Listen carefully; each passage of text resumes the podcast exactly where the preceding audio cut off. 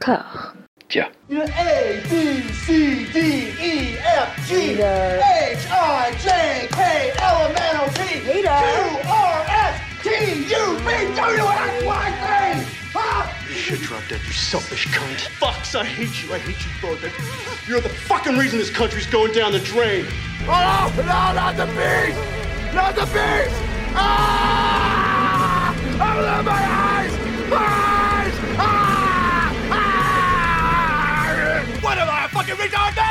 A fucking retard? Oh! I know what this is! You're trying to stop me because of the lazy little dick you need around! Well, feed the fucking friends, man! Fuck!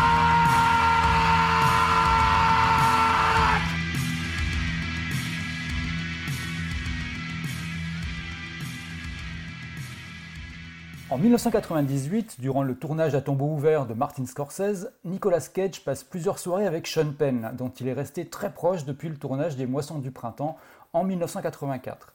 Ils dînent ensemble, se rendent à plusieurs soirées, et Sean Penn déclare même un soir à Cage qu'il les considère, lui et son épouse Patricia Arquette, comme des membres de sa famille.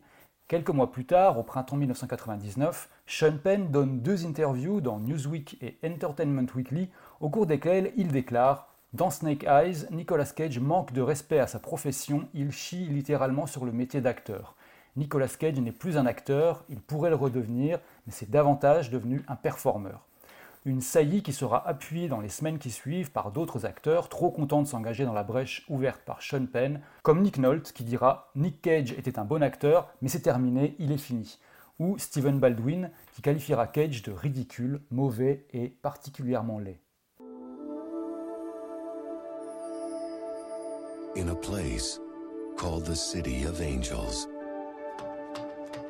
One of us Dr. Rice. 300. is about to meet one of them. Have you ever been seen, Cassio? Have you ever been seen like you were a man? Come on. Come on, don't do that. He's going. He's not going anywhere. That doctor in the operating room, she looked right at me. She didn't see you, Seth. She can't see you. No one can see you unless you want them to. And if I want her to? Why do you want her to? Hello, Maggie. How did you know my name? Are you in despair? I lost a patient. It wasn't your fault, Maggie. Those eyes. The way he looked right, right down into me. I can't see you, but I know you're there. Who are you? Nathaniel Messenger. Nous voilà rendus au huitième épisode de cette saga où nous ne cessons de nous faire des amis parmi les différentes chapelles cinéphiles. Et là, pour conclure glorieusement les années 90, disons qu'on vise le grand chelem sur les quatre films. Je vais commencer direct. À de très rares exceptions près, je ne supporte pas le cinéma de Wim Wenders, ces aphorismes tocs délivrés par des personnages vaporeux dans des scènes étirées pour le seul plaisir de torturer les habitués des salles réessai. Je vais aller plus loin, je suis convaincu que c'est à cause de cinéastes comme lui qu'une partie non négligeable du public n'aime pas le cinéma d'auteur. J'ai essayé de regarder la Director's Cut de Jusqu'au bout du monde, j'ai tenu deux heures et demie, les deux heures et quart restantes sont peut-être super, mais permettez-moi d'en douter. La Cité des Anges de Brad Silberling est un remake des Ailes du désir de Wim Wenders. Il en élude tous les aspects liés à l'histoire allemande et à l'univers circassien, et sur ce dernier point j'aimerais dire super, pour transformer le film en grosse meringue hollywoodienne avec la complicité au sens pénal du terme de la grande prêtresse sataniste Meg Ryan. Si nos écrans se sont transformés en sucre pur avec Milliardaire malgré lui, là on entre en phase de caramélisation. Seb, ton diabète y a-t-il survécu? Alors, heureusement, heureusement que j'ai un bon, euh, un bon régime alimentaire qui m'a permis de surmonter l'épreuve parce que, franchement, honnêtement, euh, c'était, quand je dis épreuve, euh, je le dis à dessein parce que c'était vraiment une épreuve. Pour jouer la, la totale transparence, euh, j'ai commencé à le regarder un, un soir. Je me, enfin, je me suis pas endormi, je suis tombé dans, dans le coma, je me suis évanoui après, après 25 minutes. Je n'en pouvais plus devant euh, le vide. Le, vide, en fait, c'est ça, c'est c'est 1h40 de vide. Et même pour les fans euh, de Nick, ce que nous sommes tous évidemment, on n'a on même pas une petite cacahuète à gratter, il n'y a rien du tout. Je pense que c'est une des performances les plus fades de Nick, de celles qu'on a vues et probablement de celles qu'on va faire. Parce que moi, en fait, euh, voilà, j'ai une de mes némésis absolues en termes de, de cinéma, de film, c'est Rencontre avec Joe Black. Je déteste ce film. Le film préféré de Marine Le Pen. Bah écoute, je, je suis ravi de l'apprendre, ça me conforte dans mon idée de, de- voilà. Et en fait, j'ai beaucoup, pen- j'ai beaucoup pensé pendant euh, La Cité des Anges. Il y a le, le même Nic- Nicolas se promène benoîtement pendant tout le film, chose qui n'a jamais eu l'air aussi bené de tout le temps et il est insupportable. Avec son putain de regard de merlan Oh là là, mais j'allais j'allais dire là, tu, tu m'as tu m'as tu m'as coupé, mais euh, quand non non, mais ça veut dire qu'on est dans on est dans le bon.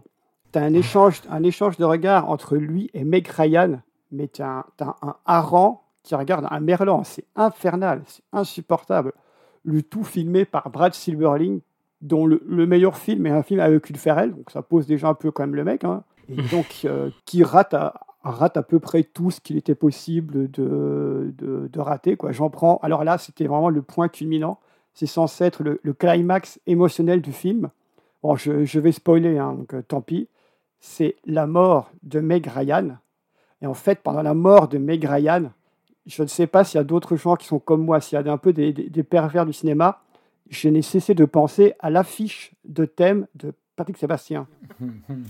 Alors, pour ceux qui, pour ceux qui, n'ont, qui, n'ont pas, vu- qui ne connaissent pas l'affiche, vous faites, vous faites comme, euh, comme euh, l'agent Scully, vous appelez Internet et vous regardez.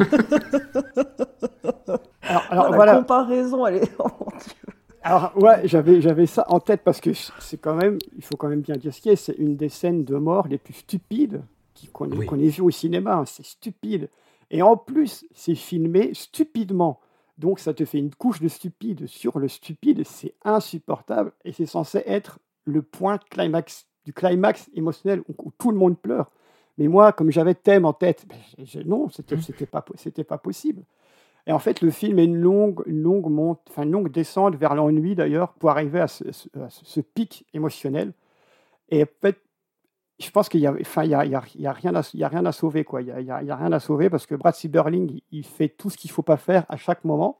Chaque scène qui est trop longue aurait dû être trop courte et chaque scène trop courte aurait dû être plus longue. C'est tout, tout Mm. est tout est raté dans, dans le time, le timing, c'est raté. L'émotion, il y en a absolument pas. Et en fait, il y a un truc qui est bien, c'est que quand Nick s'ennuie, on le voit tout de suite. Et là, il s'ennuie vraiment beaucoup. hein. Il s'ennuie beaucoup. Alors bah, après, je comprends. Bah, il a fait le film parce qu'il voulait toucher un public un peu différent de, de ces films d'action, de ces films un peu bizarres, genre Zandali ou, ou, David Lynch. Il se dit voilà, je vais toucher un autre public, mais, c'est raté. Et voilà, il voulait, il voulait, euh, il voulait un peu euh, aborder un nouveau truc. Il voulait se frotter un peu au cinéma européen par le biais du film de, du de Wenders. Et c'était une mauvaise décision, quoi. Tout est raté. Il y a un truc quand même que je sauverais du film, c'est euh, Denis Franz, a.k.a. Sipovic, qui est la seule petite touche un peu euh, de vie de ce, ce film. C'est un film qui est mort, quoi. Enfin, il y a, y a rien dedans. Il y a juste voilà, Denis Franz euh, qui est un petit peu, un petit peu, qui apporte un petit, une petite étincelle à un moment parce que l'étincelle, elle n'est pas dans les yeux de Nick. hein. Non, ça c'est sûr. Non, puis il y a quelque chose qui est quand même assez révoltant par rapport au film euh, original de Wim Wenders, qui voulait avoir une, euh, une espèce de hauteur de vue sur son sujet, aborder plein de réflexions philosophiques euh, sur la vie, la mort, euh, les vaches, tout ça.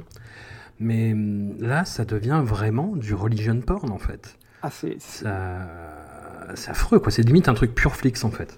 Ouais, c'est. Ben, il dit qu'il avait fait euh, Left, Left Behind. euh, ben, man- maintenant, il, maintenant, il fait. On en reparlera. Ouais, on en va reparler, t'inquiète pas. Donc là, là, c'est, là, c'est pareil. Et puis voilà, enfin, il- après, c'est la, c'est la première fois de sa carrière, je pense, qu'il joue un, un personnage euh, surna- surnaturel. Donc on se dit, voilà, il a quand même un peu de. un- il va avoir un peu de quoi, un peu de quoi faire, un, un peu de grignote autour. Mais non, en fait, tout est, tout est paresseux. Quoi. Le script est paresseux, les acteurs sont paresseux. T'as l'impression que tout le monde traîne les pieds constamment dans ce film. C'est, infernal, vraiment, c'est infernal. Effectivement, tu as cette espèce de, de, de Rolling John porn, comme tu dis, avec euh, le personnage de, de l'ange. fait non, mais t'inquiète, euh, une fois qu'on est mort, tout est sympa, euh, tout est cool et tout. Faut pas vous, vous inquiétez pas avec ça, il y a le paradis et tout, c'est vachement bien. Tu dis, mais essaye de faire un film correct parce que toi, le paradis, euh, tu t'iras pas, c'est sûr. Hein. avoir fait ça, euh, non, c'est mort. voilà, c'est vraiment, vraiment, non, vraiment, c'est vraiment été un, un calvaire, de, un calvaire de, de, de, le, de le voir. Parce que je ne l'avais jamais vu, je pense, ou si je l'ai vu, je l'ai totalement occulté, ce, qui, est, ce qui est possible. Hein, parce que vu la, tiède, la tiédeur de la chose, et là, je l'ai vu et franchement, ça a été vraiment, vraiment compliqué de, de le finir. Mais heureusement, j'ai pu le finir, avoir la magnifique scène de, scène de mort de, de Meg Ryan. Alors, est-ce qu'on peut, Marie, est-ce que tu peux nous raconter la, la mort de Meg Ryan? Parce que c'est quand même un grand moment de cinéma. Là, là, là, je fais du vélo, là, là, là, je suis contente, pouf, camion, aïe, je meurs. Voilà, elle, elle, ferme les yeux en faisant du vélo en fait sur une route. Et qu'est-ce qui se passe quand tu fermes les yeux en faisant du vélo? À côté d'une falaise. Je vois, il y, a un sketch, c'est un sketch des nuls, je pense, où il dit sans les mains, sans les mains, et il fait du vélo. Bah, là, là c'est ça, sans les mains, sans les mains, sans la vie, sans la vie, euh, voilà. Bon, déjà, en plus, elle est allongée par terre. Après, il la prend dans ses bras. Elle a une égratignure. Elle s'est fait défoncer par un 33 tonnes. Elle a une égratignure. Hmm. Un peu de sang, ok, c'est pas un film gore, mais quand même, un peu de crédibilité mais ça va avec le reste du film. Euh, enfin, comme euh, enfin, Seb a assez bien résumé. On dirait un, un, mauvais épisode, si, si tant est qu'il y en ait eu des bons, hein, des routes du paradis. oui, c'est vrai. Et, et vraiment, toutes les deux secondes où il arrive, je suis un ange. Enfin, euh, c'est, c'est, ça manque de coupe de cheveux de, de London à l'époque, mais de cette espèce de petit carré frisé. Mais, euh, mais non, c'est vraiment imbouffable. Alors, moi, j'ai cuisiné en le regardant, donc si vous voulez, je peux vous donner la recette de ce que j'ai cuisiné. je pense que c'est beaucoup plus intéressant que parler du film. Ah, d'ailleurs, il y, a cette merveilleuse scène où euh, il, lui, dit son prénom, donc c'est Seth, et il n'a pas, de, pas de nom. Donc à un moment, il se cherche un nom, il regarde le premier objet qui passe, et il dit Je m'appelle Seth Assiette. Et, là, j'ai fait une pause parce que je suis, je je suis sorti, je suis allé me balader, je suis allé faire le point sur les choses. T'es parti. Là, tu, là, là, tu, tu, te remémores tous les mauvais choix que tu as fait pour en arriver à ce moment précis. Tu, oui, voilà. pourquoi j'ai pris les mauvaises routes? C'était le moment. Pourquoi j'en suis arrivé là? Pourquoi, pourquoi euh, je regarde euh, Meg Ryan faire du vélo, les yeux fermés, sans les mains sur une route de montagne en descente? Pourquoi je, pourquoi je fais ça? Et, alors, Meg Ryan, tant qu'on en est à, se fâcher avec tout le monde, qu'est-ce que le fuck Qui est-elle Que veut-elle Quel est son projet? Alors, quels sont ses réseaux? Meg, Ryan, euh, je, je n'ai rien contre elle euh, forcément, hein. je, ne suis ni pour, ni pour ni contre. Voilà, mais alors, alors là, bien, au contraire. voilà. je, je, ne voulais pas citer Clapiche, mais voilà, on l'a fait comme ça. Mais ouais, dans, ce film, elle, bah, elle, est, elle, est, comique, quoi. on dirait qu'elle est là, mais elle n'est pas là. Enfin, elle s'ennuie complète. Il n'y a rien, quoi. Enfin, il y a rien. Elle est déjà, elle, était déjà sur la, sur la, pente un peu descendante, hein, donc sa, sa fame était passée. Je crois qu'il va juste y avoir Kate, Léopold après, et après, après c'est la descente aux enfers, quoi. Là, c'est terminé. Et là, là, tu vois déjà que bah, n'y croit, plus, quoi. Enfin, elle y croit plus. Nick n'y croit plus. En même temps, qu'est-ce que tu veux croire dans un script aussi, un script aussi nul que ça Franchement, c'est quand même. Ouais, puis oui, ils sont pas du tout dedans, quoi. Enfin, je suis d'accord avec toi sur un.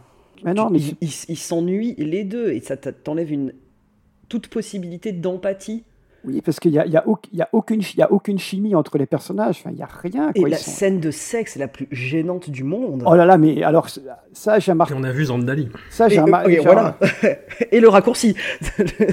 alors, j'ai remarqué que les, les, scènes de sexe avec Nick, c'est toujours un petit, un petit peu gênant. Tu, tu sens que lui, il est pas, c'est pas, pas ce qu'il préfère. du coup, tu, tu, tu, tu, le, tu le ressens un peu. Mais celle-là, oui, enfin, ça, fait, ça fait vraiment euh, soft porn de, de M6 euh, qu'on regardait quand on était, quand on était ado. Quoi. Il manque juste le travelling sur la cheminée et puis, et puis, c'était ça. Mais, mais, il y est, non? Il n'y a pas une cheminée? Ou sur un bouquet de roses, je ne sais pas. Ouais, c'est. Mais moi, il y a un truc que je déteste dans le film, c'est que chaque fois euh, que quelqu'un donc qui vient de mourir voit Nick Cage et réalise et Nick Cage qui lui dit Eh ben oui, eh oui, c'est fini. Allez, allez, on va par là. Allez. Eh ouais, c'est moi. Et c'est affreux. Non, n'empêche que si, si, tu décortiques le truc un peu, c'est quand même une histoire d'un gros stalker, quoi. Oui, mais c'est. Si tu regardes ça, si tu enlèves le côté ange, le mec, il est toujours à côté d'elle, toujours en train de la mater, de l'observer, de la surveiller. C'est quand même. C'est pas vraiment ok, quoi. On dirait ce, film de SF là avec euh, comment ça s'appelait euh, C'est pas Life là, c'était l'autre avec euh, avec Jennifer Lawrence et quand elle se, fait, se, fait, réveiller par le mec là qui la stalk et tout. Oh Passengers. c'est voilà, c'est un peu ce même, ce même genre de vibes. Bon, c'est plus sirupeux, mais on est on est dans le même genre de bail effectivement. effectivement. Tu sais, il va là, il est à la, à la- à la bibliothèque, tu vois, genre il la surveille et tout. Il fait, Eh, t'inquiète, euh, c'est pas pour, les- c'est pas pour les morts que je suis venu. Ah ouais, ok, ok. Oui, puis même tous les ans, j'ai la bibliothèque qui sont en train de regarder les, les recherches internet euh, des types sur leur. Moi, je trouve ça hyper gênant quand même, quoi. Ouais, ils, ils lisent, ils lisent dans leur. Oui, parce que les, les- un truc dans le film, c'est que les, les anges lisent dans les pensées de tout le monde. hein. donc voilà, c'est là, ça n'a aucune incidence sur l'histoire, vous inquiétez pas, c'est juste un petit élément comme ça qu'on a mis, qu'on a, qu'on a mis en plus. hein, mais, Bah, ça, pour le coup, c'est dans, ça, ça vient du Wenders, et au, au moins je reconnais ça au Wenders. euh, c'est que là, ça avait du sens en fait. Là, c'est juste, ouais, ça fait un truc un peu, un peu stalk euh, qui se veut rigolo et qui est juste euh, extrêmement. Oui, parce que ça aurait pu avoir du sens, tu vois, mais là, enfin, là, c'est, là, c'est, c'est posé, c'est posé comme ça. Enfin, c'est ça l'image du film, quoi. Tout est posé, comme- parce qu'il faut aussi qu'on parle du, du revirement de Meg Ryan, quand même, parce qu'elle elle revire en quoi, en 1 minute 30, je pense. Là, elle fait non, je suis avec mon mec et tout, on va se marier, trop bien. Nick, il fait ouais, mais tu l'aimes pas. Et là, ah ben, ah ben, ben ouais, ben ouais, mon con.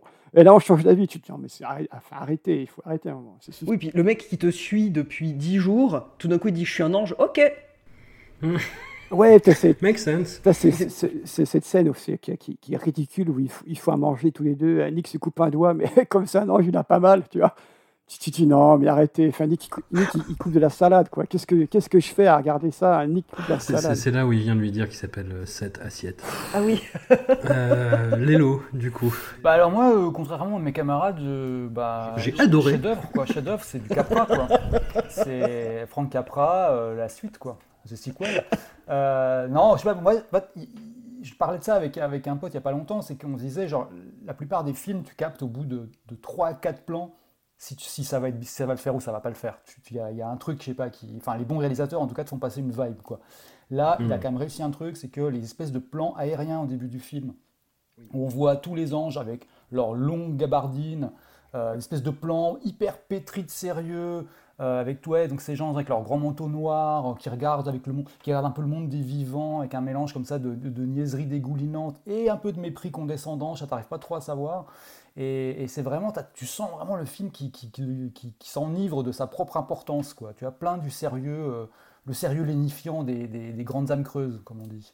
Et, euh, mais, euh, enfin, moi, pour moi, le- le- la scène qui m'a le plus marqué, c'est il y a une scène entre, entre euh, Cage et, et Meg Ryan dans sa, quand elle est dans sa baignoire.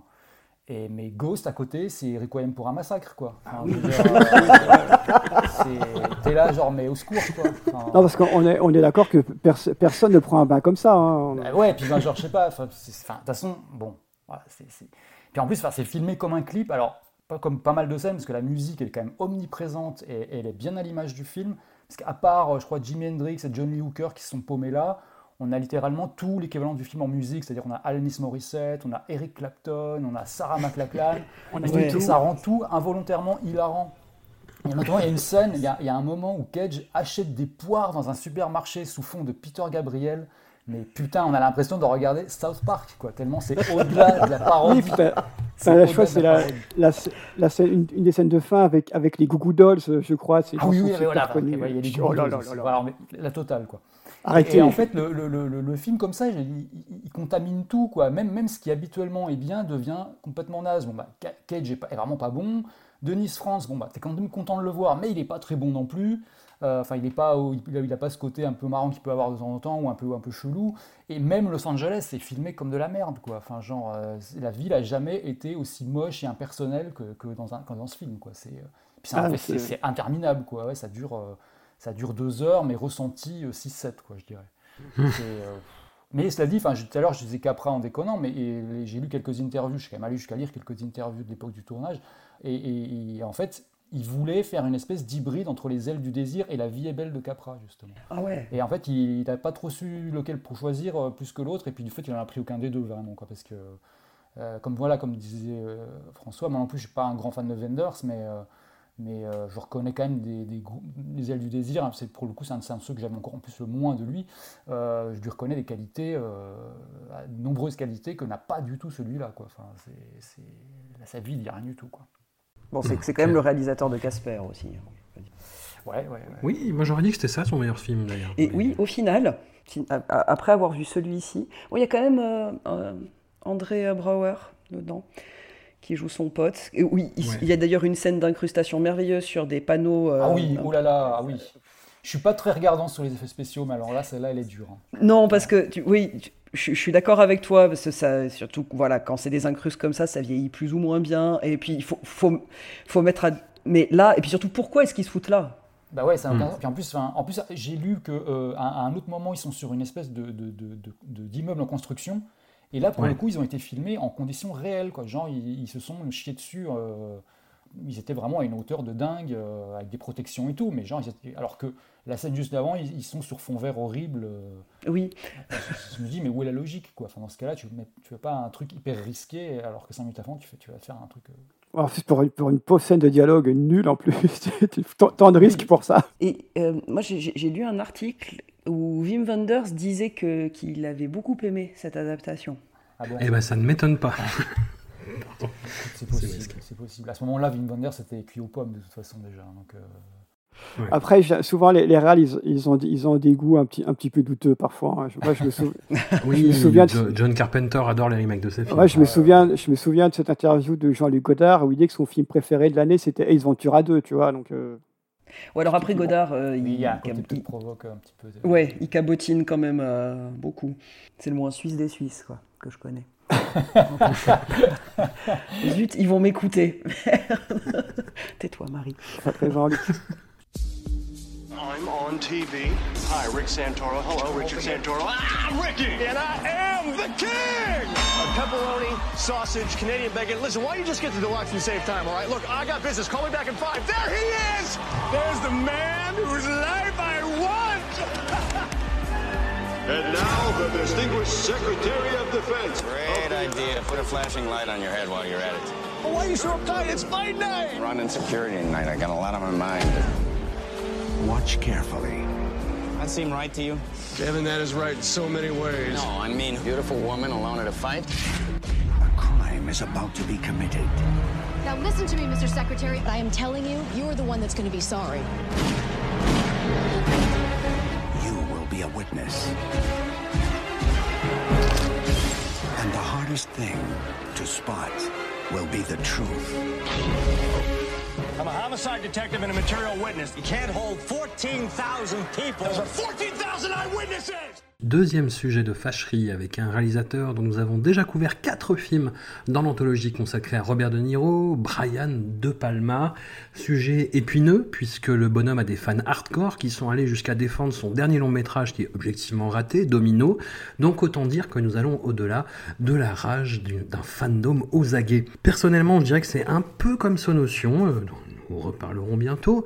J'adore quelques films. Je sais que c'est pas original, mais Photo of the Paradise est un de mes films préférés. Et L'Impasse est peut-être un des seuls films où Sean Penn joue bien, dans une gamme très Nicolas Cage d'ailleurs. Et le reste de la filmo de Brian aussi, pour moi, entre le sympathique et le déconcertant, pour rester diplomatique. Snake Eyes se situe dans l'entre-deux, dans un éther mal défini de pur esbrouf esthétique, avec comme figure de proue le fameux plan séquence inaugural, mais J'avoue que je peux regarder le film sans déplaisir. Lélo, qu'en est-il de ton côté? Es-tu une De Palm Beach? Enfin, en fait, j'ai une relation assez particulière avec De Palma parce que c'est le premier réel dont j'ai un peu pris conscience très jeune après avoir vu euh, quatre de ses films en très très peu de temps euh, sur une période de je crois 2-3 semaines euh, ou un mois quand j'avais je sais pas moi 8 ans un truc comme ça. J'avais pu en voir un peu involontairement quoi genre à la télé ou chez des gens quoi. Carrie, Pulsion, Blowout et je crois que c'était Body Double et, euh, et en fait, je me suis rendu compte que ces quatre films que j'avais vachement aimés, c'était le même réalisateur, et à partir de là, voilà, c'est un peu la première fois que je, que je repérais un réalisateur, quoi. Mais avec le temps, malheureusement, c'est un réal dont j'ai vraiment beaucoup décroché. Euh, pas seulement parce que bah, ces films euh, sont quand même, enfin, le, le niveau des films a un peu baissé, euh, mais c'est surtout parce que à force de revoir même les classiques, c'était, il y avait, il y avait un côté, je voyais, je voyais finalement plus les ficelles, euh, le mécanisme euh, qu'autre chose. quoi. J'adore toujours, il y en a certains que j'adore toujours, j'adore toujours Phantom of the Paradise, j'adore toujours Blowout, surtout Blowout. Après les autres, c'est très difficile. C'est vrai que Body Double, qui était vraiment un film que j'adorais, je l'ai revu il y a deux ans, euh, j'ai la mâchoire qui est quasiment tombée par terre, tellement j'étais navré par le truc. Quoi. Enfin, c'était un peu. Même Carrie, que bon, je continue à aimer, mais euh, je trouve qu'il y a un côté un peu outrancier, euh, fatigant, qui écrase un peu tout le reste. C'est-à-dire que je trouve par exemple dans ce film, Sissi Spacek, elle est vraiment super, elle joue vraiment avec une espèce de, finesse parfaite, le, perso. Et en fait, lui, il écrase tout avec la mer folle, les cordes qui grincent, euh, enfin, tu vois, il en fait des tonnes, quoi. Et, j'ai l'impression que c'est un peu ça qui, me fatigue chez De Palma, euh, in fine, quoi. C'est en gros, voilà, il a des, des super acteurs, des super histoires, des super idées, des super images, mais il arrive toujours à écraser tout ça au bulldozer ou à tout dynamiter, quoi. Et euh, bon, je comprends que, que des gens euh, trouvent ça génial et tout, mais après, je suis pas. euh, c'est un truc dont je suis un peu revenu, on va dire, quoi, parce que je sais pas, il y a un truc qui me plaît moins aujourd'hui, je sais pas du tout. Et Snake Eyes, bah, j'ai l'impression que c'était un peu une, bonne synthèse de tout ça. C'est-à-dire que c'est très virtuose, mais c'est quand même assez vain. Quand, quand ça se veut sexy, c'est souvent assez vulgaire. Quand ça se veut malin, c'est souvent assez grossier. Donc voilà, enfin, je sais pas, j'ai- vraiment tout le, tout, tout tout le truc, que- enfin, tout le problème que j'ai avec De Palma aujourd'hui, je le ressens bien dans ce film, quoi. Et euh, en plus, bah, c'est comme tu disais, c'est un film essentiellement connu pour son euh, long plan séquence euh, introductif, qui est effectivement ouais, une prouesse technique assez démente, et, euh, et- et où Cage est omniprésent dans tous les sens du terme, parce qu'il porte vraiment le truc, il est survolté, quoi. Mais ce plan, c'est, euh, enfin, j'ai un peu l'impression que c'est un peu un cache-misère de luxe, quoi. Ça se laisse regarder, c'est, c'est- effectivement, enfin, moi je me suis pas ennuyé en le regardant, mais euh, c'est quand même, enfin, de se rendre compte très très vite euh, que, euh, en épluchant, que finalement il n'y a pas grand-chose derrière, c'est très, c'est assez poseur, mais il n'y a pas, il a pas, il y a pas vraiment de substance, quoi. Cela dit, c'est intéressant du côté de Cage parce que lui, il est là, il est dans un registre assez inédit à, à l'époque. Qui, on est vraiment dans les prémices du Cage qui s'auto-parodie, mais pas encore. Et, et- et on est encore loin de l'équilibre fou qu'il va avoir sur des films comme Bad Lieutenant. Quoi. Là, c'est vraiment une espèce de brouillon un peu bâtard, mais pas totalement inintéressant euh, quand on se lance bah, dans un recensement euh, assez, euh, assez stupide, comme on le fait depuis plusieurs épisodes. Mais, mais, mais, mais, mais voilà, c'est un, film qui est intéressant à voir de toute manière en- du point de vue Cage, d'un point de vue euh, de toute manière technique, parce que effectivement, outre le, plan séquence, après, euh, le truc c'est qu'il y a plein de petites scènes qu'on comprend pas vraiment durant le plan séquence, dont on voit parfois un autre angle et qui, euh, qui, qui- font des, enfin, qui, où ils découvrent. Donc techniquement, c'est un film qui est assez impressionnant. Mais après, derrière, il n'y a pas énorme de choses. C'est juste un polar pas génialissime. Là où, par exemple, je trouve, bon, après, je ne suis pas objectif parce que c'est vraiment celui que je préfère, mais, mais Blowout, par exemple, c'est aussi une histoire un peu similaire. Et en fait, euh, la façon de, de- de- de dévoiler le truc en couches, pareil, mais d'une manière un peu plus, presque un peu plus traditionnelle, euh, donne un, un résultat qui est, qui est, enfin, je trouve la, moi, je trouve la fin, enfin, le- la progression de Blowout et la fin euh, vraiment gigantesque, quoi. Alors que là, ça, c'est plus l'inverse, c'est genre, c'est, on- on- plus, plus, le, plus le film avance et plus on se désintéresse en fait presque de l'histoire. euh, Mm. c'est genre, ça- c'est l'intensité décroît quoi en fait. T'as- vraiment les mêmes mécaniques euh, scénaristiques que Blowout, c'est-à-dire euh, ouais. un enregistrement qu'on arrive à faire mentir, dont on essaie de tirer une vérité. Si Jean-Baptiste Auré était parmi nous, il dirait Mais c'est l'assassinat de Kennedy qui se rejoue devant nous. Voilà quoi, mais, en fait les, les deux films vont- sont dans une espèce de, de symétrie un peu opposée, c'est-à-dire que Blowout ça monte, ça monte, ça monte, ça monte, et t'as une espèce de- d'explosion à la fin, en plus d'ailleurs ça se finit sur un feu d'artifice d'ailleurs, et, et, et, et- et celui-là t'as vraiment, enfin c'est- plus la piscine qui, qui, qui se dégonfle quoi, enfin c'est euh, c'est vraiment la ouais, l'intensité n'arrête pas de baisser quoi. Juste un truc sur si si sur le- sur une, juste une anecdote euh, très très euh, très très secondaire, mais l'actrice qui joue l'hôtesse au bord du ring qui annonce les rounds avec un costume de pom pom pom girl, c'est Christina Fulton en fait, qui avait été la Ah. compagne de Cage avec La qui, mère de avec Weston. qui il a eu son premier fils Weston. Voilà, voilà. C'est- C'était le, le truc. Et il y a des petites cageries euh, un peu saupoudrées un peu partout. Je crois d'ailleurs que le premier chiffre qu'elle tient quand il la croise dans le film, c'est le numéro 7, et le 7 c'est son chiffre porte-bonheur, c'est lui qui a, dû, qui a demandé est-ce que ce soit le 7. C'est original. Voilà. Ah oui, c'est très original, ouais. Et, euh, et, et, euh, et donc voilà, bon, il y a des petits trucs, mais je- bon, il n'a pas pu en, en mettre autant que dans certains films. Quoi. Je pense que De Palma est un peu plus, euh, un peu plus dans la maîtrise de son truc, enfin, un peu- il il a un peu plus contrôle fric, j'imagine. Surtout sur un film comme ça, où là, je pense que c'est. T'es dans le millimètre, quoi. Et lui, je- dans ses- Ouais. j'ai lu quelque, pareil, quelques interviews, il disait vraiment que c'était. Enfin, pour lui, le, le plan séquence, c'était comme une espèce de, de numéro de ballet, quoi. C'était vraiment un truc. euh, et c'est, enfin, c'était logique, puisque on est vraiment, vraiment à la, à la, enfin, à la milliseconde près, quoi.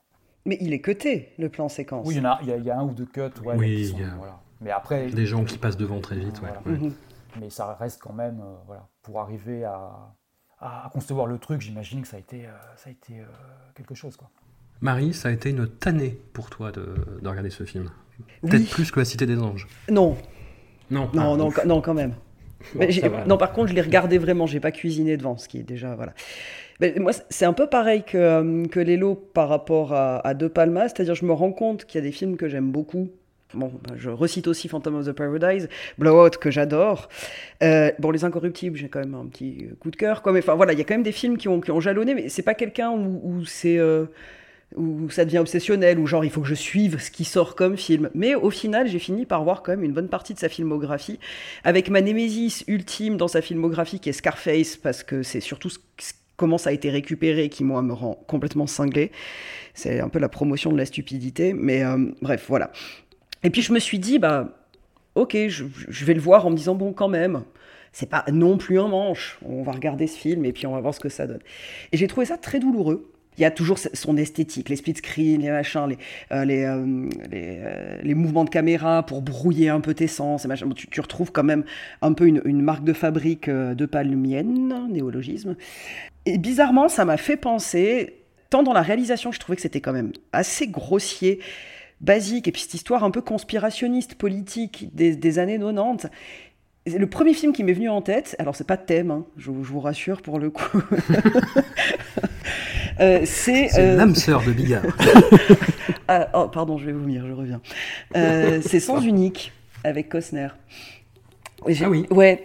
Et c'est- très con, hein, mais c'est, je me suis retrouvé en fait d'un peu dans cette même veine. Mhm. Euh, bon, euh, Nicolas Cage a quand même vachement plus de charisme que Kevin Costner. hein. Je, tiens quand même à, ménager ça. Et du coup, bah, ça en fait pour moi un film qui, est hyper daté aussi, qui, sort pas trop de ce cadre-là. Aussi par ses couleurs hyper saturées. Enfin, c'est ultra vulgaire. Mais bon, ça se passe aussi dans un milieu qui veut l'être, donc ça c'est pas c'est pas si euh, si grave. Mais ouais, cette manière de tout amener qui est un peu genre bah regardez bien justement par ma petite pirouette esthétique du plan séquence qui en fait est quand même un peu côté mais qui est voilà ouh attention je vous donne tout à voir mais c'est à vous spectateurs de bien regarder. Et puis à la fin bah, tout d'un coup ah surprise mais en fait non c'est pas du tout une surprise. Et enfin je trouvais ça hyper moyen et vraiment vulgaire mais vulgaire pas dans le sens yeah, vulgaire euh, bâclé. Mais ouais euh, du coup j'ai passé un assez mauvais moment alors, c'est pas dramatique, je me suis pas jeté par la fenêtre, c'était pas Zandali ni le raccourci. Mais voilà, pour ce qui est du film, après, pour la, la performance de, de Cage, bah là, là c'est super pour lui. Ouais. Là, c'est, vas-y, euh, éclate-toi, euh, tu, euh, enfin, je te laisse le champ libre, et puis, et- et- effectivement, il est, il est assez juste pour le coup, mais il faut, c'est, c'est, c'est, sous cocaïne, quoi. Il est hyper à fond et cabotine à mort. Mais voilà, après, euh, au-delà de ça, euh, déception. Seb, juge de paix. Il n'y a pas grand chose à juger en même temps. hein.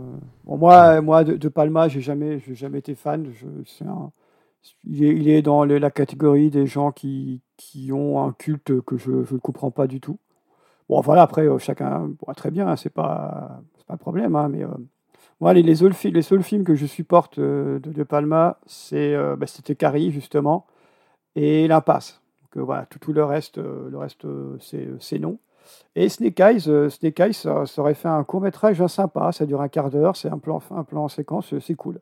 Tout le, tout le reste, est- en fait, c'est un, mec qui a, qui a fait un joli truc et qui essaie de mettre des briques par-dessus pour essayer de faire un bel édifice, mais en fait, non. Plus tu mets des briques, plus, plus c'est moche. Donc voilà, le, le film est en fait comme disait les autres, le film descend, c'est sur une pente descendante constante.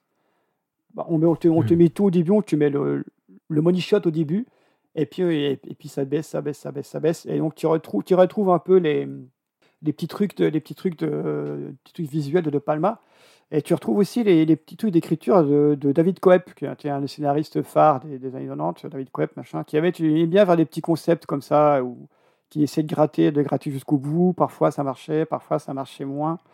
Après Snake Eyes, voilà, c'est pas, c'est pas un film nul. Hein, c'est pas, moi je l'ai regardé, euh, je l'ai regardé euh, sans ennui. Je l'avais revu il y a pas très longtemps au cinéma, donc euh, voilà. Mais effectivement, c'est un, un petit, c'est quand même un petit véhicule pour, pour Cage hein, qui se fait, qui se fait bien plaisir. Mais le petit, euh, la, la, petite touche Rashomon, tu vois, trucs. euh, à un moment, ça, enfin, enfin, ça va quoi. T'es pas, t'es pas Kurosawa de Palma quand même. Calme-toi un petit peu. Et voilà, tu as, un petit casting qui est sympa. t'as- tu sens que les acteurs, bon, ils, se- font un peu plaisir. Mais ça reste un De Palma qui est quand même très, très gadget. Donc, enfin, De Palma gadget, c'est un peu un euphémisme parce que bon, tout, ça, cinéma, c'est un cinéma de gadget finalement. Et là, c'est un gadget dans un gadget. Donc, ça fait beaucoup de gadgets, ça fait très peu de, très peu de fond. Mais Nicolas, Nicolas, il est sympa, tu vois, il s'amuse, il, crie, il, gesticule, il fait, son, son petit lancer de doigts comme il sait bien le faire. Donc c'est sympa. Puis là, il, coche, euh, voilà, il avait coché euh, Coppola, il va, il va cocher Scorsese, il coche De Palma. Enfin, tu vois, voilà, son petit cahier se remplit derrière, le, plutôt sympa avec, avec lesquels tourner. Je pense que lui, bah, il a pris du plaisir devant le film. Euh, moi, j'en ai pas pris, mais enfin, j'ai pas pris de plaisir, quoi. C'est pas une tannée à regarder. C'est un truc que tu regardes un soir comme ça, tu vois le plan séquence, tu te dis putain, c'est vachement cool. Après, tu vois là, tu vois la fin, bah, et tu regardes parce que tu te dis bon, comment il va, comment il va se démêler, il va se démêler de tout ça, et puis tu as les, t'as les, différentes couches qui, s'enlèvent au fur et à mesure, mais plus la couche, plus les couches s'enlèvent, moins il y a, moins y a à voir quoi. Finalement, c'est ça qui est un peu, euh, je pense que c'est ça le gros, le gros défaut du film, c'est que bah, il- c'est un film qui descend, tout, qui descend tout le temps quoi. Donc quand ça, c'est bien quand ça monte, bah là ça, là, ça descend. Donc euh, à la fin, tu vois, tu vois les petites astuces, tu, tu dis, bon, qu'est-ce qu'il va essayer de nous faire cette fois? Il y a un petit côté Scooby-Doo, tu vois aussi. Ah, bah, c'était ça finalement. Et tu te dis, bon, ouais, tout, ça, euh, tout ça pour ça, tout ça pour ça finalement. Voilà. Puis tu as cette espèce de plan dans le générique là où ils, ils reconstruisent le mur avec des petits, une petite astuce aussi. Oui. Genre, ah, regardez, comme euh, le film il n'est pas fini, vous voyez. Tu te dis, ouais, ça va quoi. Ça va. Mais voilà, pour Nick, c'est cool.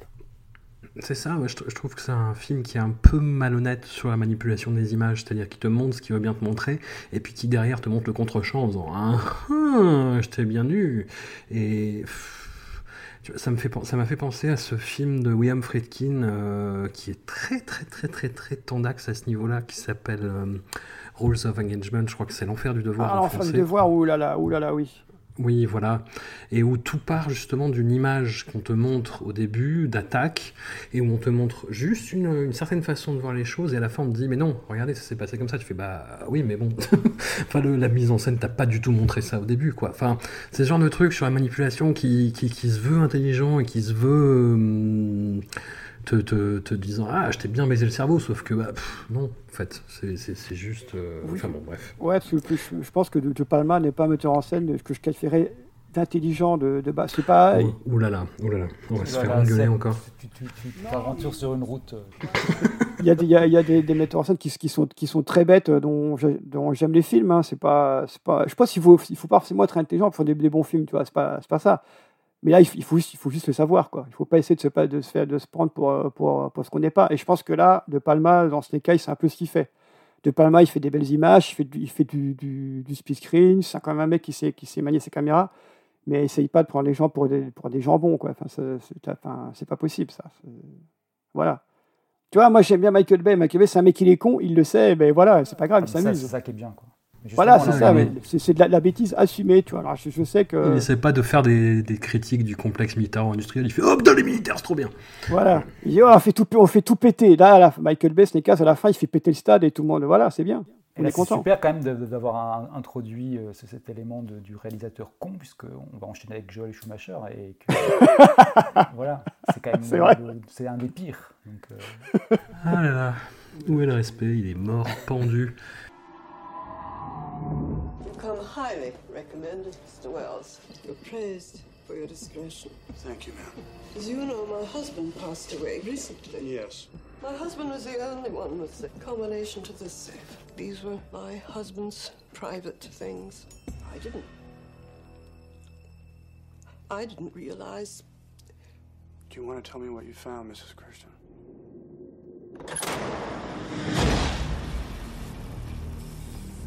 Private Detective Tom Wells is one of the only people who has seen it. It is 8 millimeters wide. It runs at 16 frames per second.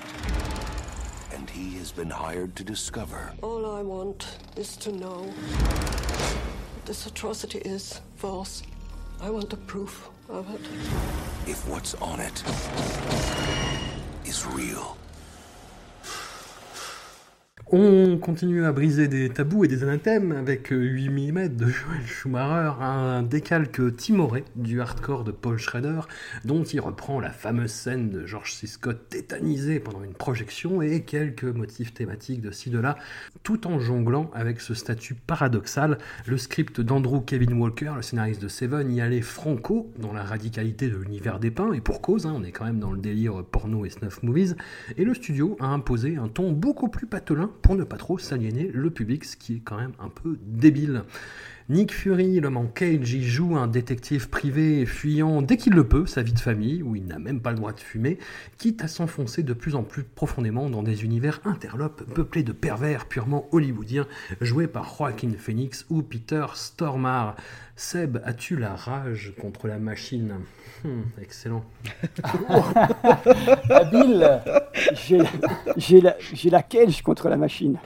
Allez, oh putain, encore mieux. Ah là là. Bravo. Non, j'ai j'ai pas de rage parce que ça rejoint un peu ce que, je- je disais avant. C'est un film, un film qui, qui, est, qui est idiot et voilà, qui s'assume comme idiot. Donc moi, ça, ça me dérange pas, ça me dérange pas plus que ça. Bon, c'est pas, c'est, en fait, c'est, étrange parce que j'avais un bon souvenir du film que j'avais vu ado. Je l'ai pas revu depuis quand même un sacré moment, donc là, je l'ai revu là.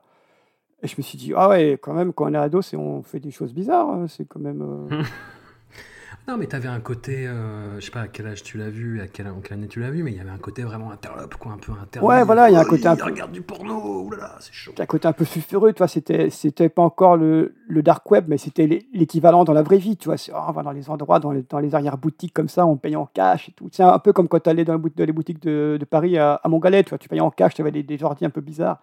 Là, c'est pareil, Mm. tu vois, tu, payais en cash, tu avais, des, t'avais des pornos et tout, tu fais commander, tu dis, oh là là, qu'est-ce que c'est fou, tout ce truc. Bon, je pense que, c'est, bon, voilà, c'est, c'est le... À tout ça avec la finesse de Joel Schumacher, évidemment. hein. Alors, il y a trois manières de dire son nom différentes depuis qu'on a commencé ça- à parler de son film. la- de, de- de l'irrespect qu'on a pour lui, c'est qu'on. D'accord, on non, parce que. Ça va finir, on va l'appeler Jojo la choum. Non, mais je, Joe la choum, exactement.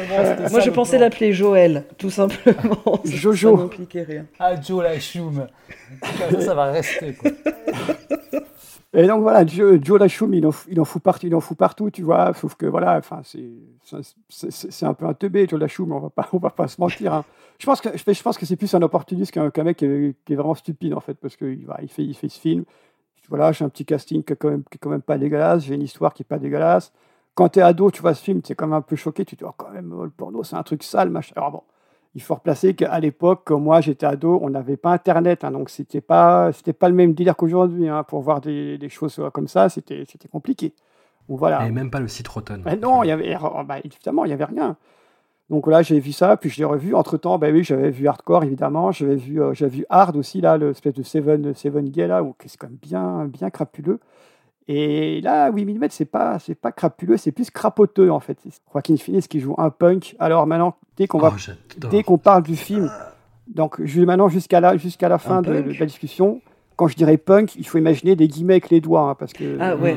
c'est un, c'est Joaquin Il fait Phoenix. semblant de lire des revues porno et en fait il dit 200 froid de Truman Capote. Ouais, ça, Voilà, c'est c'est- génial. voilà, il, a un, grou- il a un groupe de musique, tu vois. Putain, c'est un artiste torturé et tout. C'est c'est vraiment, c'est vraiment Mais c'est super. le, ce perso, c'est le perso le plus 1998 que j'ai jamais vu. Mais oui, Genre, il a les- il a les, absolument. t-shirts les plus nuls, il a les t-shirts avec, avec des tatouages dessinés dessus. Tiens, ouais, Euh, on- il, a, on- il a les cheveux en pique avec du gel. Ouais. Teint, un teint légèrement en bleu ou en violet. Euh, on sent qu'il a des New Rock, on les voit pas, mais on les sent. Euh, il a le piercing au, nom- au, au sourcil. C'est le mec de 1998. Il est là, c'est lui, c'est l'incarnation. Ouais. On dirait une pochette d'album d'Offspring, quoi. Euh, Ouais, voilà, ça c'est fait ça. mal. C'est un, peu le Tyler Durden, mais de chez Aldi, tu vois. Donc, euh, C'est ouais, c'est un peu ça, c'est un peu ça. Donc il, est, là, tu vois, ça, il va servir, il va servir de, de guide, de guide Nick dans les, dans les, milieux très sombres de la, pornographie extrême et du snuff movie, parce que bon, le film part de snuff movie quand même à la base, hein, quand même, il faut quand même l'expliquer. Donc voilà, c'est Nick qui est, qui est mandaté par une, une veuve pour, ouvrir, un- qui a ouvert un, coffre-fort, qui a trouvé euh, des papiers et un film euh, mystérieux. Du coup, Nick, détective privé qui regarde le film, et là, il y a cette, cette scène magnifique où il regarde le film avec. euh, en fait, on, on voit, un- on voit des champs contre champs sur lui, et il est, oh, il est fantastique. il joue le, il joue le dégoût. Je pense qu'en fait, il reg- regarde euh, City of Angels, tu vois, ils ont mis ça pour le. oh non regarde ça, oh, c'est possible, c'est nul. On regarde ça, puis ouais, forcément, ben, c'est un snuff movie, donc hein, ah, il y a toute une enquête comme ça dans les, dans les, dans les, les milieux de la criminalité, du porno, euh, dans le. dans tout. Déjà, moi, c'est pas un genre qui me, qui me parle euh, énormément. Mais le, le message sur le porno, c'est comme c'est quand même tendu quand même. hein. Tu dis, quand même, ça donne pas une image, euh, une image euh, joyeuse. Bon, c'est pas joyeux de base, mais là, c'est qu'on y va quand même très très fort parce que c'est Jojo Lachou, mais qui connaît pas la finesse. Mais euh, voilà. Et après, on est introduit au personnage de, je sais plus comment, mais qui est joué par James Gandolfini. Et là, et là, et là, Jojo, il arrive à faire mal jouer James Gandolfini. Tu te dis quand même, quand même, c'est une performance en soi parce que son personnage est nul et lui dedans, enfin, il, enfin, il il, est pas bon, quoi. Voilà, il est pas bon. James Gandolfini qui a quand même un, corps, tu vois, une présence. Il lui met une coupe de cheveux dégueulasse, il lui met un bout, qu'il l'habille n'importe comment. Et lui, il joue, mais tu vois qu'il sait pas comment faire. Son personnage, il est, il est bizarre, il sait pas trop le jouer, il le joue pas bien, il doit être mal dirigé sûrement, ou alors, ou alors il s'en fout, ou alors un petit peu des deux. Et puis voilà, Nick, Nick s'enfonce et, et il fait la connaissance de Machine. Machine Ah, voilà, Le mec s'appelle Machine, donc c'est c'est le- le- le- l'antagoniste, on va dire, si je peux dire comme ça, du, du, fam- du fameux film. C'est l'acteur qui, Voilà, qui est toujours masqué et. euh, et Voilà. J'adore quand Nicolas Cage le rencontre, qui fait Oh, machine, big fan. c'est ça. Faut que je travaille mon imitation de Nick Cage, mais il y y a de ça. C'est tellement ça. Voilà, c'est c'est un, un peu, la, un peu la, la crampe de Pulp Fiction, sauf qu'il est, il est, il est, plus, euh, il est plus dominateur, et il pèse 120 kilos, et il mesure 2 mètres, quoi. Mais on, est un peu dans, on est un peu dans ce délire. Avec Et- cet acteur qui est fait pour jouer les pervers, quoi. Il a vraiment Oui, une tronche, vrai. pauvre. Et c'est l'acteur préféré du réalisateur Dino Velvet, joué par euh, Peter Stormare. Qui ne surjoue pas du tout, quoi. Jamais. Peter Stormare, c'est. Voilà. Il y a, il y, a, il y, a, il y a les acteurs, c'est un peu comme Nick. Il y a les acteurs, il y a les bons, il y a les moins bons, il y a Nicolas, et il y a Peter Stormare. Voilà. Mais, mais Peter Stormare, moi j'ai l'impression qu'il y a eu Fargo et après il a fait mais n'importe quoi. Mais après, il a joué, il a, il a, il a fait des rôles, des rôles de Russes. Voilà, c'est devenu son Ouais. truc. Je joue des Russes ou, ou des Soviétiques, hein, ça dépend de l'époque. Mais, mais, mais voilà, il a, il a plus fait que ça. Là, et dans euh, Big Lebowski, ah non, il joue, il joue en, en allemand, pardon. Autant pour moi. Oui, c'est vrai. Mais, Un nihiliste. Voilà, un nihiliste. Donc il n'y a rien à craindre de ces gens. Et voilà, tu as tout un casting qui est là, qui, qui essaye de, de se dépatouiller de ce truc-là qui n'a qui a pas trop de sens. Mais comme je, comme je disais, j'ai pas, j'ai pas pris de déplaisir parce que c'est un film qui, enfin, c'est un film qui est stupide et qui, qui voilà, qui, qui limite se, se, se répète sa propre stupidité, tu vois. Puis comme c'est Jojo Lachoum, c'est toujours un petit peu, un petit peu limite idéologiquement, tu vois. Voilà, on fait des trucs. euh, Oh bah, c'est pas grave, c'est pas grave. C'est du cinéma, les mecs, ça va, on peut, c'est rien. On n'est pas là pour faire du fond, on est là pour faire de la forme. Voilà, c'est un peu Joel Schumacher, Joel Schumacher quoi. Et je- euh, Jojo qui avait découvert euh, Aphex Twin apparemment juste avant le tournage. Ah Oui, oui, tout à fait. Oui, là, oui, là, oui, c'est, oui, c'est vrai, oui, c'est- c'est- effectivement. Enfin qui a découvert un morceau, euh, comme tout dit en, en l'occurrence. Oui, qui est pas, qui est pas le plus, le plus inconnu de, hein, de Aphex Twin en plus. Donc il se dit, vas-y, je, vais- je vais le mettre, je vais le mettre et je vais le mettre fort. Ouais.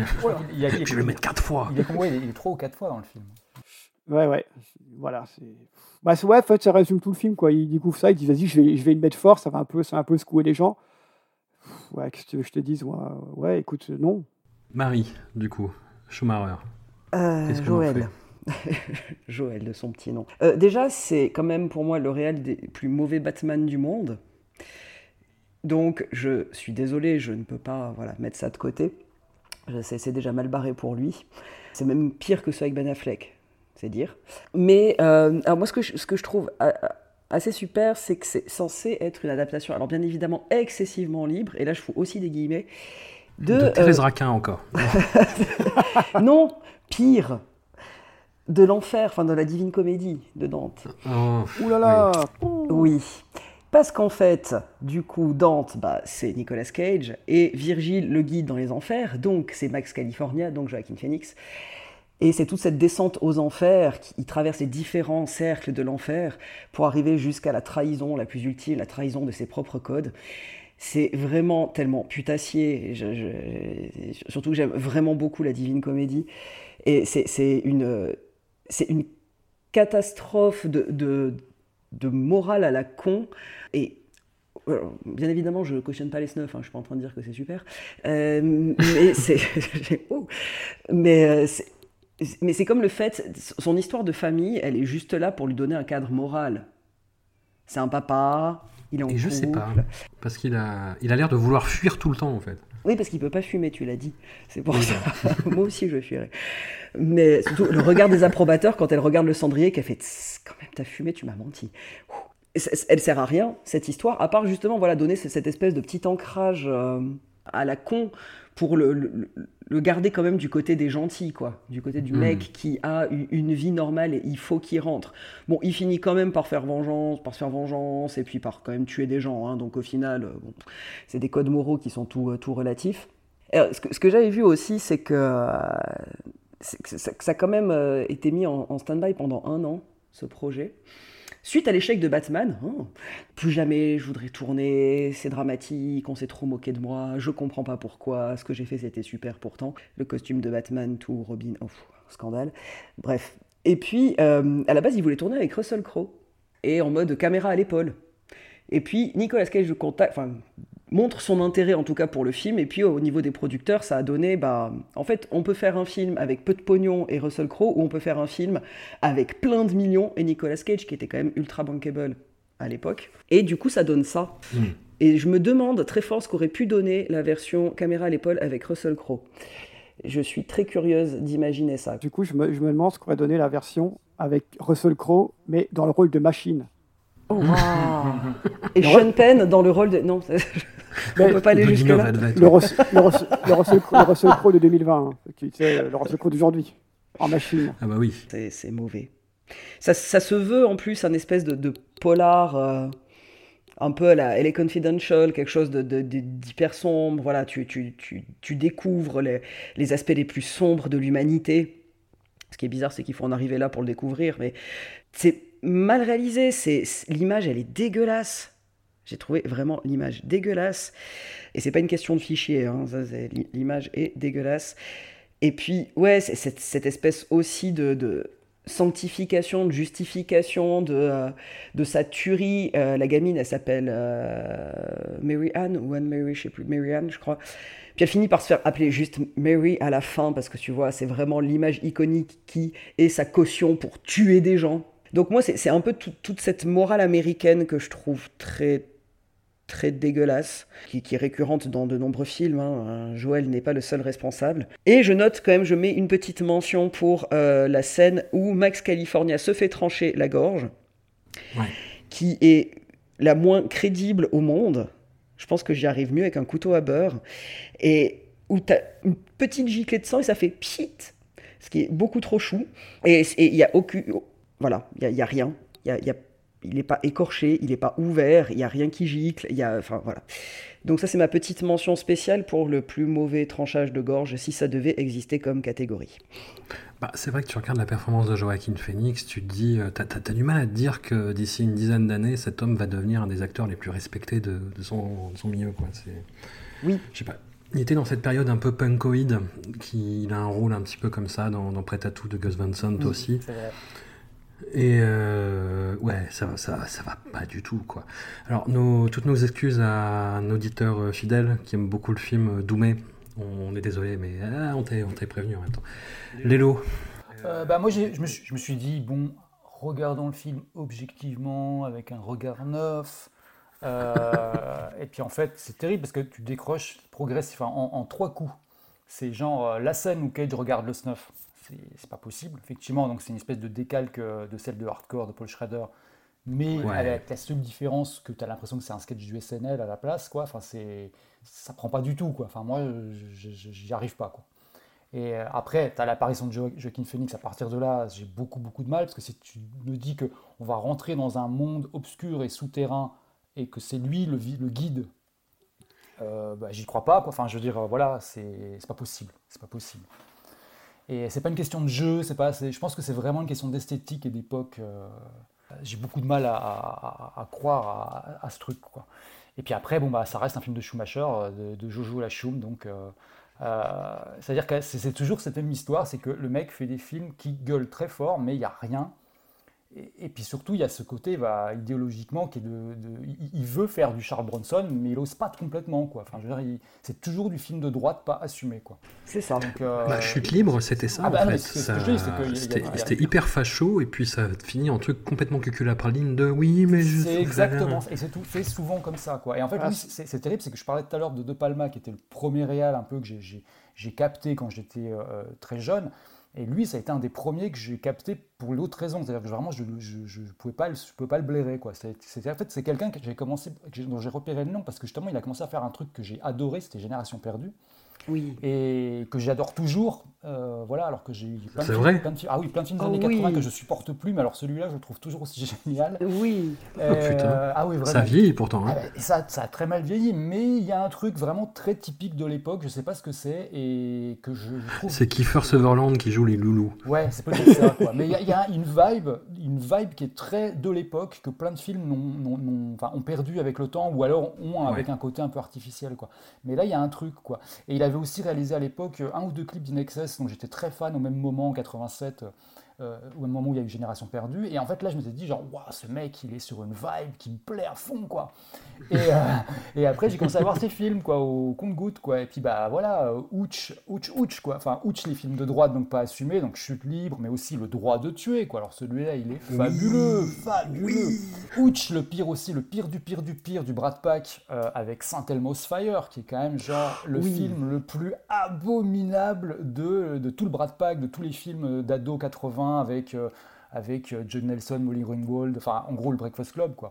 Euh, tous les films qu'il y, a- qu'il y a autour. Saint Elmo's Fire, aux États-Unis, Saint Elmo's Fire, c'est un film qui est gigantesquement connu. Enfin, je veux dire, c'est un film ultra culte, quoi. Euh, Il doit avoir son critérium. Ouais, il a peut-être son critérium, ouais.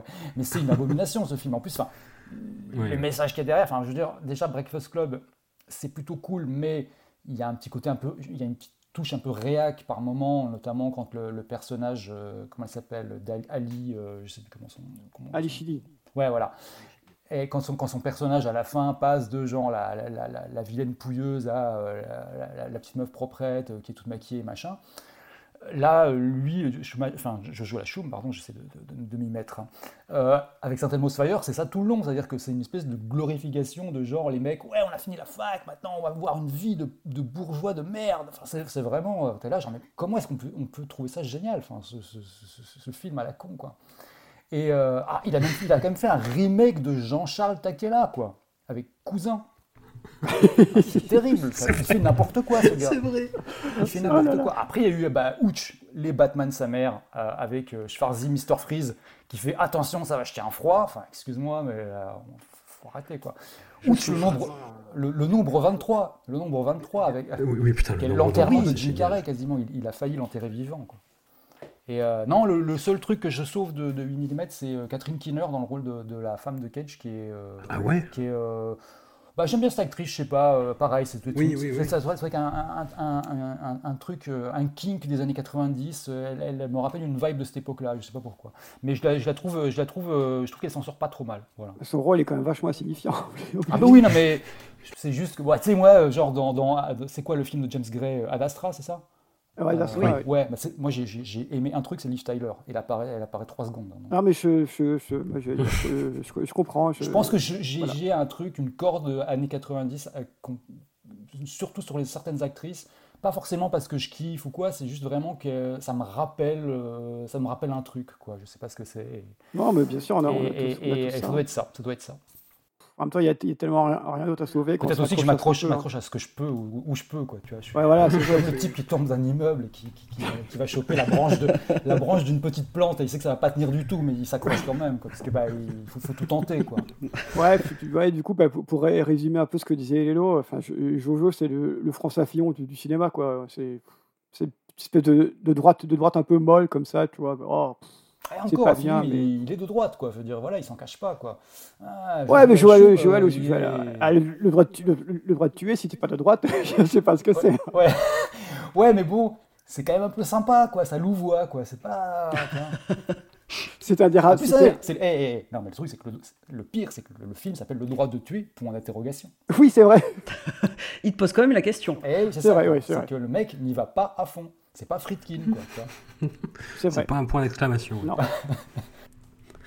Bon, on dire quand même qu'il y avait eu une suite à 8 mm Oui, qui n'a rien à voir avec le film. Euh, 8 mm 2, de points, perversion fatale, avec euh, Jonathan Sketch, bah, un, un acteur euh, au- auquel on a cru quand on l'a vu dans, dans Doom Generation, et puis qui après a fait que de la merde.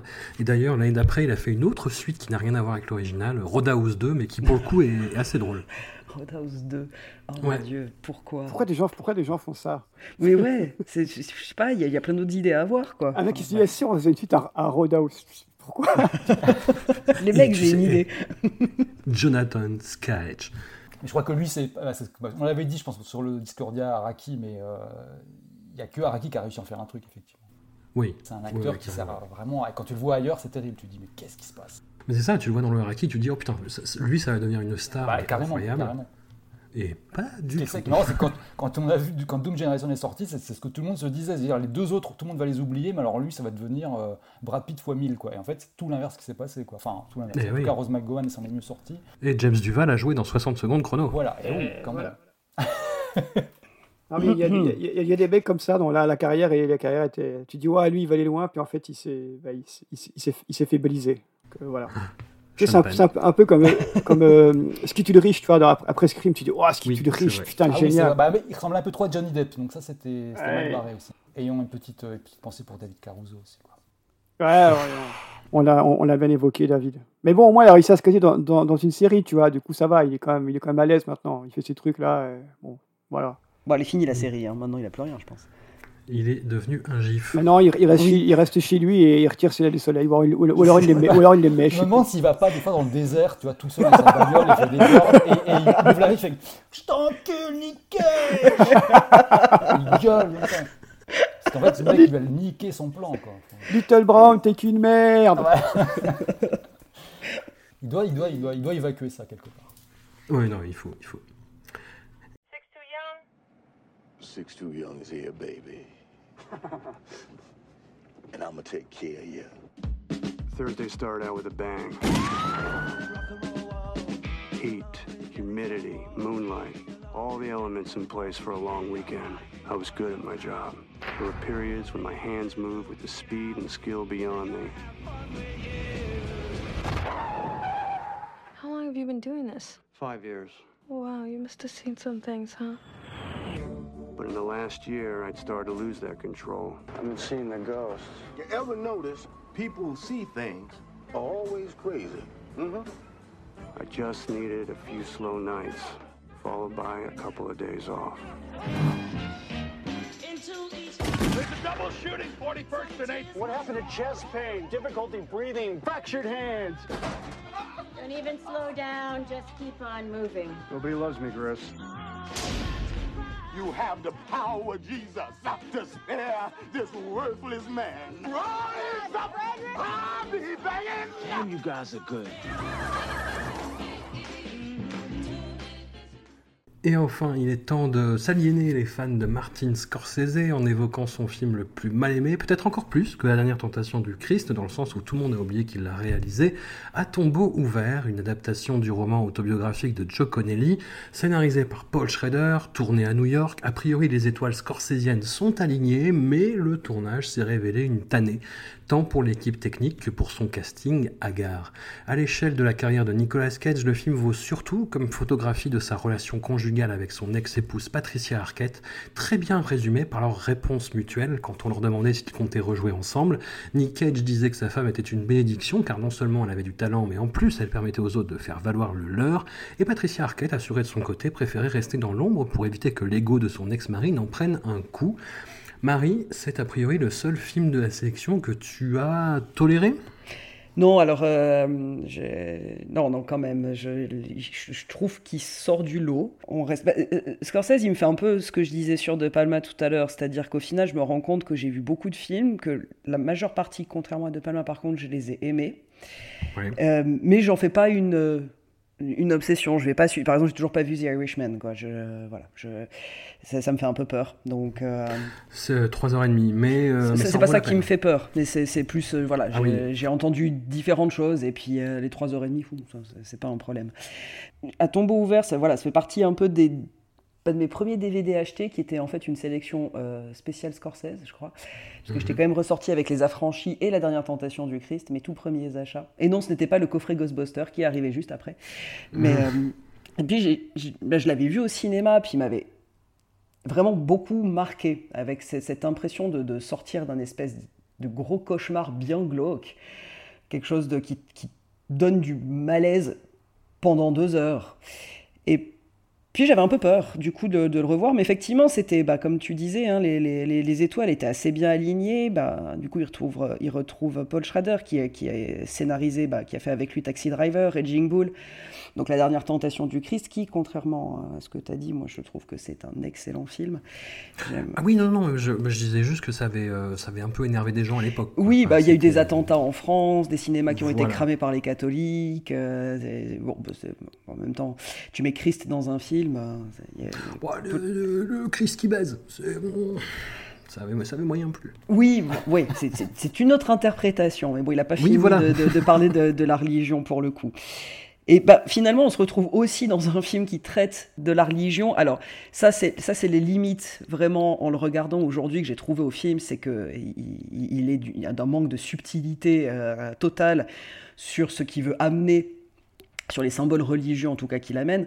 Bah, du coup, euh, voilà, pour, euh, pour un peu poser le truc, bah, on suit Nicolas Cage, qui est un ambulancier. On le suit trois nuits durant, avec trois collègues différents, dans les bas-fonds new-yorkais. Finalement, ça pourrait ressembler à une suite de Taxi Driver. On se retrouve un peu avec cette même impression de, euh, de, ville hyper glauque.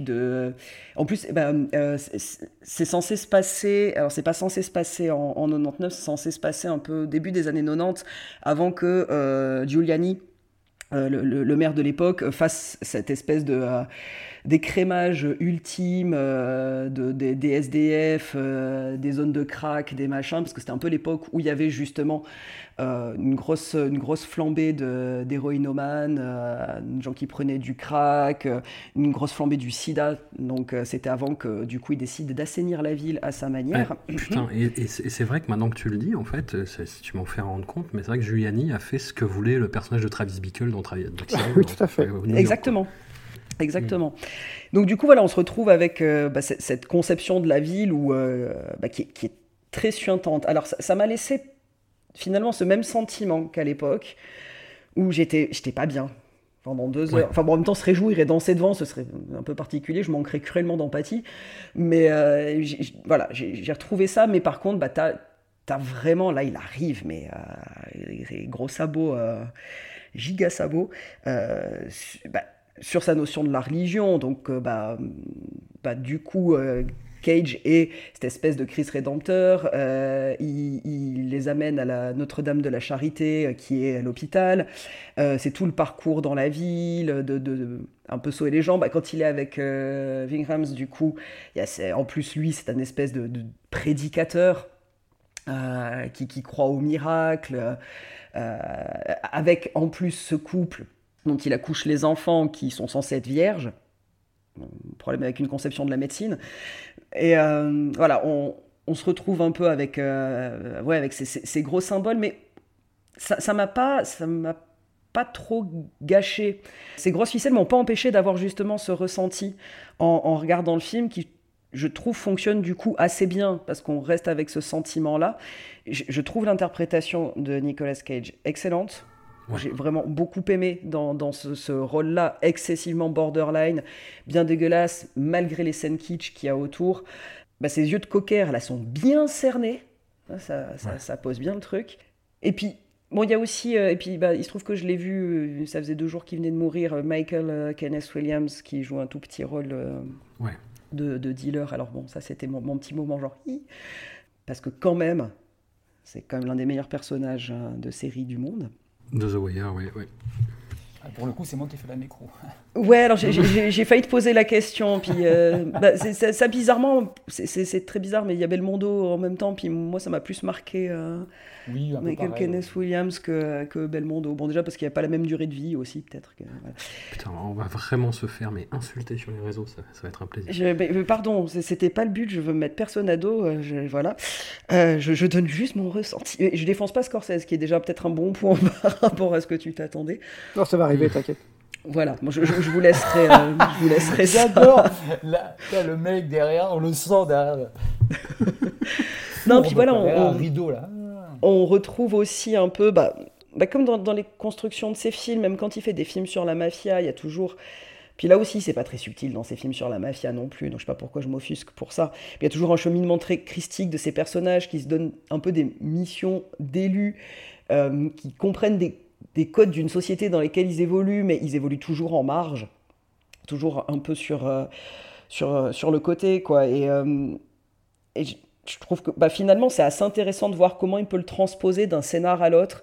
Je, disais aussi à François hors antenne, aujourd'hui j'ai- revu The Age of Innocence, et puis tu te retrouves finalement avec le même type de construction, alors qu'on est vraiment dans un scénar qui est totalement différent. Et voilà, du coup, il tire peut-être un peu en longueur, par contre, ça c'est peut-être le, petit bémol que, je donne. Puis les, bah, les acolytes sont assez cool, enfin, moi j'aime toujours bien voir le, Goodman euh, dans un film, c'est quand même un acteur qui me fait assez plaisir. Puis voilà, un peu, un peu pêle-mêle dit comme ça, euh, ce, que j'ai apprécié dans le film, je trouve que c'est une réussite pour le ressenti. Et, et c'est très bizarre qu'en fait, il, il, il est vraiment jamais nommé dans la filmographie de Scorsese. C'est tu vas avoir 125 000 articles, des bouquins, tout ce que tu veux, ça, ça parle dans Taxi Driver, bien évidemment. Mais euh, bah, je trouve qu'il s'en rapproche sur la, notion de, de, de, cette ville gangrénée, cette ville qui est en fait un personnage à part entière, excessivement grouillant. Et c'est complètement fou que ce film soit oublié. C'est pas non plus, c'est pas honteux quoi. Non, mais c'est désagréable, c'est mal aimable. Les expérimentations de mise en scène et de montage sont pas, pas toujours hyper heureuses. Tu vois, par exemple, la scène du mec empalé sur la grille, moi j'en avais un souvenir euh, marquant. Et, en- et à la revoyure, c'est marquant, mais pour de mauvaises raisons, parce que ça a vieilli, quoi. Enfin, Oui. ça a vieilli, et c'est grossier, et tout ce que tu disais, la symbolique, elle est. T'as littéralement des, des néons qui clignotent, tu vois, quoi. Oui, oui, bon, en plus, t'as euh, quand, quand ils essayent de couper la rambarde avec les, euh, euh, le, le feu d'artifice et puis les, euh, Ouais, voilà. la scène, elle est, elle est, assez datée, mais, mais comme, comme la bande-son d'ailleurs, mais qui, qui est au Rock FM de l'époque, que j'ai trouvé hyper cool aussi à entendre. Bah, il, il accompagne toujours, euh, toujours de, de musique contemporaine et puis c'est assez, assez cool à à entendre. Enfin, moi, ça me refout dans, dans, dans une époque où euh, ça, ça fait un petit, peu, un petit peu de nostalgie, quoi. Mais oui, voilà, après, c'est pas. Je, mais je trouve pas non plus que ce soit un travail euh, hyper honteux. Seb est en embuscade, il a un lance-roquette sur l'épaule gauche, un sabre dans la main droite, et il n'attend qu'un signal. Bizarrement, je- moi j'en j'en veux plus à Paul Schrader qu'à Scorsese, en fait, parce que je, je Ouais. pense que c'est plus un film de Paul Schrader que de Scorsese euh, finalement. On y retrouve toutes les obsessions de, de Paul Schrader, la, voilà, la- les chemins de la rédemption qui est son, son, grand, son, son grand truc qu'il a de son premier à son dernier film, ben, on en parle d'ailleurs. euh, First, First Reform, ben, c'est que ça. Taxi Driver, c'est que ça. Bringing Out the Dead, c'est que ça. Mais pas de bol, Bringing Out the Dead, c'est le moins bon des trois. Bon, bref. Donc voilà, Scorsese, moi, c'est un, un gars que j'ai vraiment beaucoup, beaucoup aimé, que j'aime toujours beaucoup. Dans sa première partie de filmo jusqu'à jusqu'à jusqu'à Raging Bull, je trouve, ça fantastique. Taxi Driver, c'est un des films peut-être qui a été un des, des plus importants dans ma, vraiment ma, ma, ma découverte de la, du, du cinéma. Quoi. Je le regardais très, très, très souvent quand j'étais ado. Bon, c'est pas super sain, j'avoue, mais moi, ça, je trouve ça fantastique. Je après, très- j'allais en ville dans un taxi. Là, je, je- je prenais- je prenais le bus parce qu'il n'y avait pas de taxi là où j'habitais. Il butait tout le monde dans le bus pour être seul. Voilà, je, alors je me souviens très, le je me coup, souviens très bien que c'était, c'était, c'était l'époque où j'avais un Walkman et j'écoutais ma cassette du premier album de Biohazard et je prenais le bus pour aller à l'école. Donc, voilà. Un enfant sain. Voilà. Et voilà, c'est un film qui est vraiment super important pour moi, que j'aime, que j'aime toujours euh, très très fort. D'ailleurs, je regarde, je regarde encore régulièrement avec le- les, mêmes yeux euh, de l'amour. Et là, je me dis, voilà, Bringing of the Dead, putain, ça va être cool. On retrouve Shredder, on retrouve Scorsese, on retrouve New York, on retrouve un mec en pleine rédemption, un mec qui ça se passe de nuit. Et puis, c'était, c'était, j'ai trouvé ça catastrophique, vraiment catastrophique. Déjà, la, la photographie, il va falloir qu'on en parle parce que qu'est-ce qui, qu'est-ce qui s'est passé? Cette espèce de photographie à la, à la Janusz Kaminski, là, mais horrible. Moi, à la fin du film, j'avais les mêmes yeux que Nicolas Cage pendant tout le film. hein. J'étais à deux doigts de la conjonctivite. hein. C'est, c'est brillant, ça te flingue les yeux constamment, cette espèce de lumière ultra blanche, ultra froide. Qui te Bah, d'hôpital, quoi. Ouais, ça te frappe en plein visage pendant, pendant, pendant tout le film. Après, j'ai voilà, j'ai pas, j'ai- pas subi, mais j'étais déçu de voir ce qui était. En plus, c'est la période où Schrader était vraiment euh, pas, pas, au, pas au mieux, quoi. Et là, tu vois dans le film, c'est un film qui, qui essaye de, qui essaye de se, rattraper à ce qu'il a fait par le passé, mais qui, mais qui, qui rate, qui rate surtout, quoi. Parce que les- la, symbolique est trop gros, toutes les thématiques de Schrader sont là, mais on dirait que ça a été fait par, par un mec qui voulait faire du Schrader finalement, et c'est- un peu triste. Scorsese, il est là, c'est pas. Tu retrouves quelques tics comme, euh, voilà, comme les, la BO qui est toujours là. T'as Nicolas, Nicolas c'est plutôt bien joué. hein. Nicolas Cage, il est très bien. John Goodman, il- comme John Goodman, il est toujours parfait de toute façon. Ving Rhames, il est cool. On n'a pas évoqué euh, Tom Sizemore. Tiens, ben on va le faire. non, on mais va- j'attendais, j'attendais. on va le faire. On va le faire, on va le faire maintenant. hein. Tom Sizemore qui fait du Tom Sizemore, qui, qui, qui crie très fort des insanités et qui se prend voilà, pour être Tom Sizemore. Quoi. Donc, euh, bon, voilà, il est Bah, là. Tom Sizemore, euh, pré-sextape. Voilà, Tom Sizemore qui jouait pas dans un film de guerre et qui n'avait pas fait sa sextape encore. Mais on, on voulais sentait, le placer, hein, sextape, hein, avant. on sentait qu'on sentait qu'il était sur, sur, une, sur une pente euh, un, un peu, sa- un peu savonneuse. En fait, ouais, c'est c'est le, le film de la, de la pente savonneuse parce que la Scorsese, après ça, ça va pas être sa meilleure période. Paul Schrader, ça va pas être sa meilleure période non plus. On en reparlera plus tard d'ailleurs de Paul Schrader dans d'autres émissions, mais bon, là, là, il revient bien, ça va. Et ouais, moi j'étais surtout énervé pour, euh, ce, travail de sagouin de, de Schrader. Qu'est-ce qu'il qu'est-ce qu'il avait fait? C'est quand même. C'est un, un réal que j'aime beaucoup, c'est un scénariste que j'aime vraiment beaucoup aussi. Et voir qu'il avait fait ça avec Scorsese en plus, qui, voilà, qui tente des choses mais que ça ne marche pas. Par exemple, euh, l'accident d'ambulance, euh, c'est quand même, au niveau de la réal, c'est quand même très plan-plan. C'est pas, tu, res- tu ressens pas grand-chose. Et puis tu as toujours, moi, ce qui m'énerve, ce qui m'énerve chez Scorsese, c'est le voix off là qui, tout, qui te raconte des trucs tout le temps. Je trouve que c'est vraiment la paresse. Quoi. La voix off comme ça, c'est. Ouais, c'est Autant ça marche, ça marche bien dans des trucs comme Taxi Driver ou Contre tous, tu vois, là, là, là ça va. Mais ici, c'était pas justifié, quoi. Une voix off comme ça, on te dit, voilà, c'est un peu pour faire Scorsese, on te met de la voix off, tu vois. Pour t'expliquer Nicolas Cage, mais Nicolas Cage, tu vois son visage, tu vois ce qu'il ressent, c'était suffisant. C'était pas la peine, c'était pas la peine de mettre une voix off, une voix off par-dessus. J'aimais bien Scorsese, mais euh, je trouve que bon, j'ai beaucoup aimé Ir- Irishman à ma grande surprise. Je l'ai vu, je trouvais ça super. Mais avant ça, je trouve qu'entre entre Casino et ça, c'est un mec qui avait plus rien à dire, quoi, et qui faisait ses films comme ça. Voilà, on trouvait ça, on trouvait ça super, mais il y avait plus grand chose à dire. Et là, Bring Out the Dead, c'est vraiment, vraiment ça, que c'est le Scorsese qui a plus rien à dire, qui en plus s'associe avec un Paul Schrader qui avait plus enfin qui avait des choses à dire, mais c'est tout le temps les mêmes qui rabâchent, donc on finit par les savoir. Et en plus, il le fait moins bien qu'avant. Ouais, moi je, sauverais, je sauverais le casting qui quand même qui se, qui se débrouille, euh, qui se débrouille avec ce, avec ce qu'il a. L'histoire, voilà, l'histoire entre entre euh, Patricia Arquette et Nicolas Cage, voilà, c'est voilà, c'est un peu la même histoire qu'entre Jodie Foster et Travis. Enfin, c'est la même chose, sauf qu'elle est adulte, quoi. Mais c'est pareil, c'est les mêmes, c'est plus ou moins les mêmes enjeux. Il va, ouais, c'est c'est pas c'est pas bien quoi. C'est pas enfin c'est pas un mauvais film. C'est un, un film qui est mal fait je dirais. C'est un film qui est mal écrit qui est mal réalisé mais qui est bien joué. Du coup ça sauve ça sauve un peu. Qui est un petit peu long mais pas encore euh, pas encore trop. Donc euh, tu peux tu peux regarder quoi.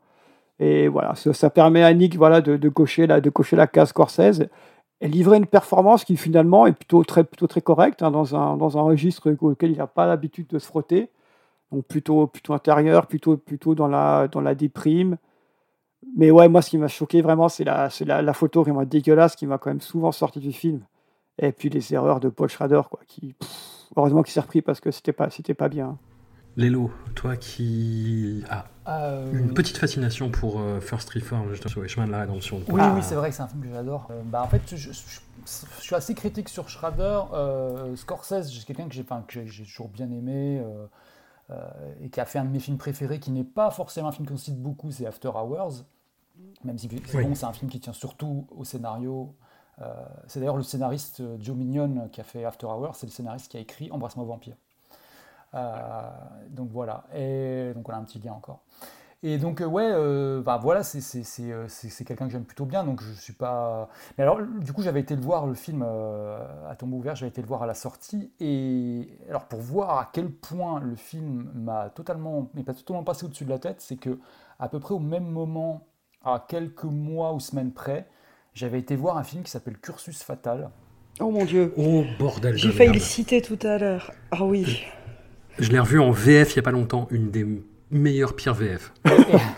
Et alors, euh, parce qu'en fait, bon, j'étais étudiant à Nancy et on avait un cinéma essai, le Caméo, qui, est vraiment, qui était vraiment super, qui existe toujours, je crois, et euh, qui en fait euh, faisait des cartes comme les cartes UGC en fait, à l'époque, dans les années 90, quoi, pour, justement concurrencer les grosses salles. Et du coup, bah, le- ça permettait d'aller voir plein de films qu'ils diffusaient, et ils diffusaient souvent des films comme ça, c'est-à-dire qu'ils faisaient deux, trois séances de films assez commerciaux et qu'on pouvait aller voir pour vraiment euh, trois fois rien, quoi, puisque c'était beaucoup moins cher que dans les grandes salles. Et donc ils avaient passé Cursus Fatal, et je m'étais dit, bon, s'il le passe, c'est quand même que ça doit être un truc à peu près, valable, quoi.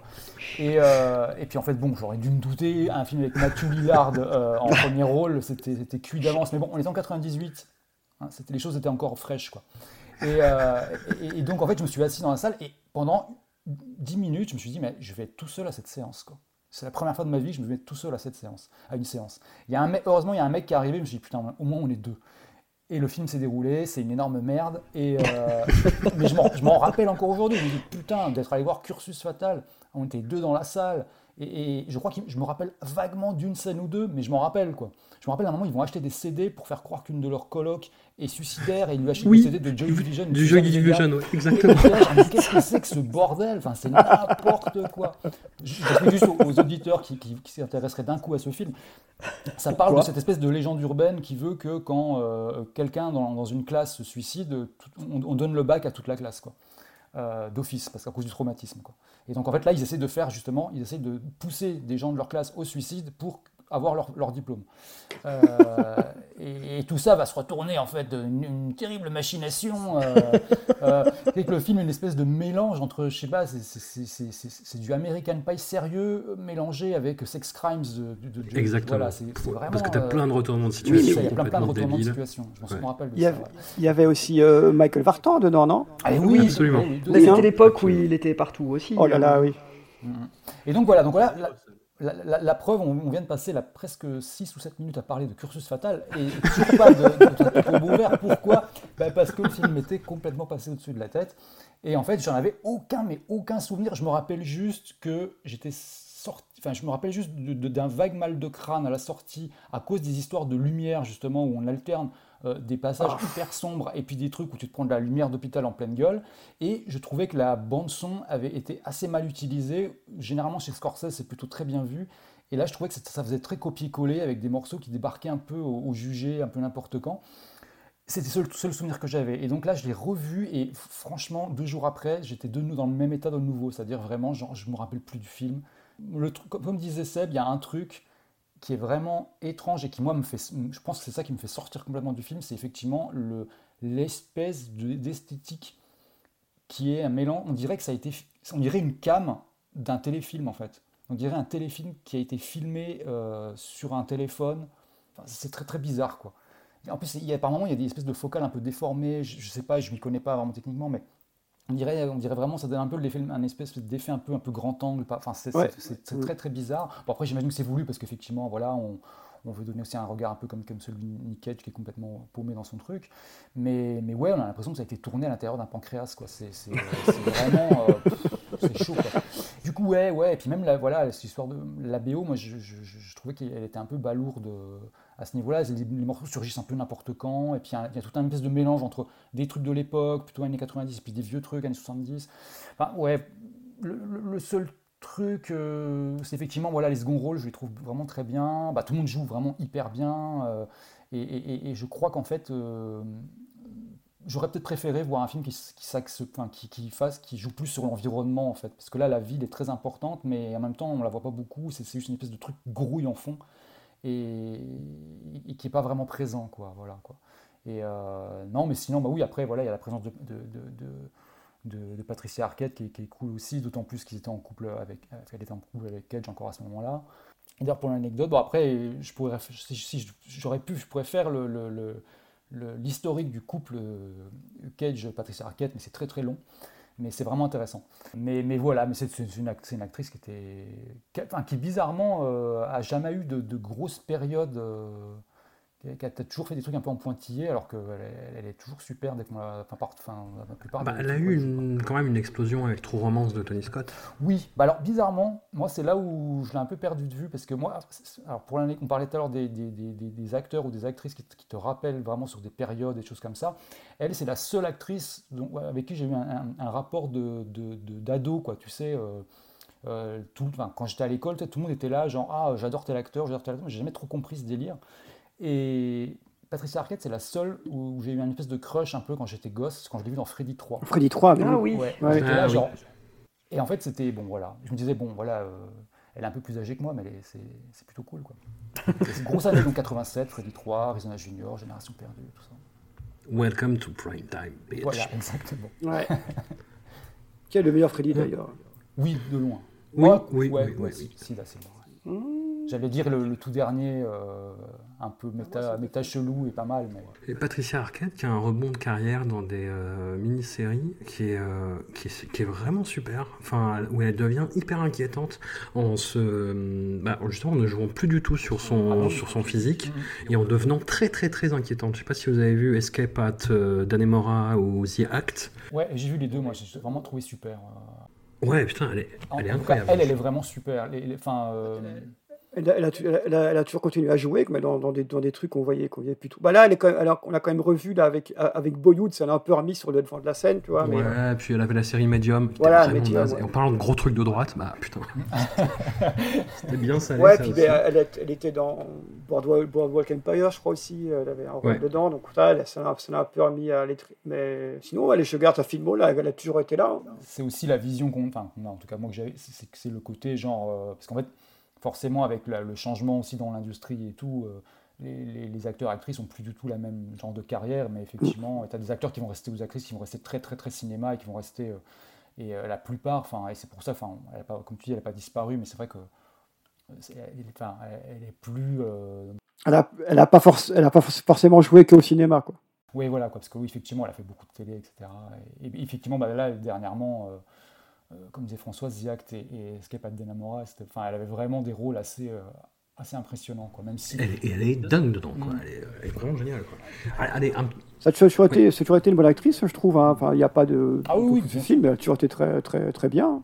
Bah, allez, un petit résumé, Lélo, de la relation entre Patricia et Nicolas. Ce serait, serait- ce serait très très très long, mais en gros, euh, ils se sont rencontrés euh, dans un, un, un, un- restaurant euh, qui était ouvert toute la, toute la nuit, quoi. En 87, donc à l'époque de Freddy 3. Et, euh, et Cage l'a dragué d'une manière complètement euh. C'est-à-dire qu'il est allé la voir direct, il lui a fait écoute, je vais t'épouser. Et en fait, il a fait bon, elle, forcément, il lui a dit bah casse-toi.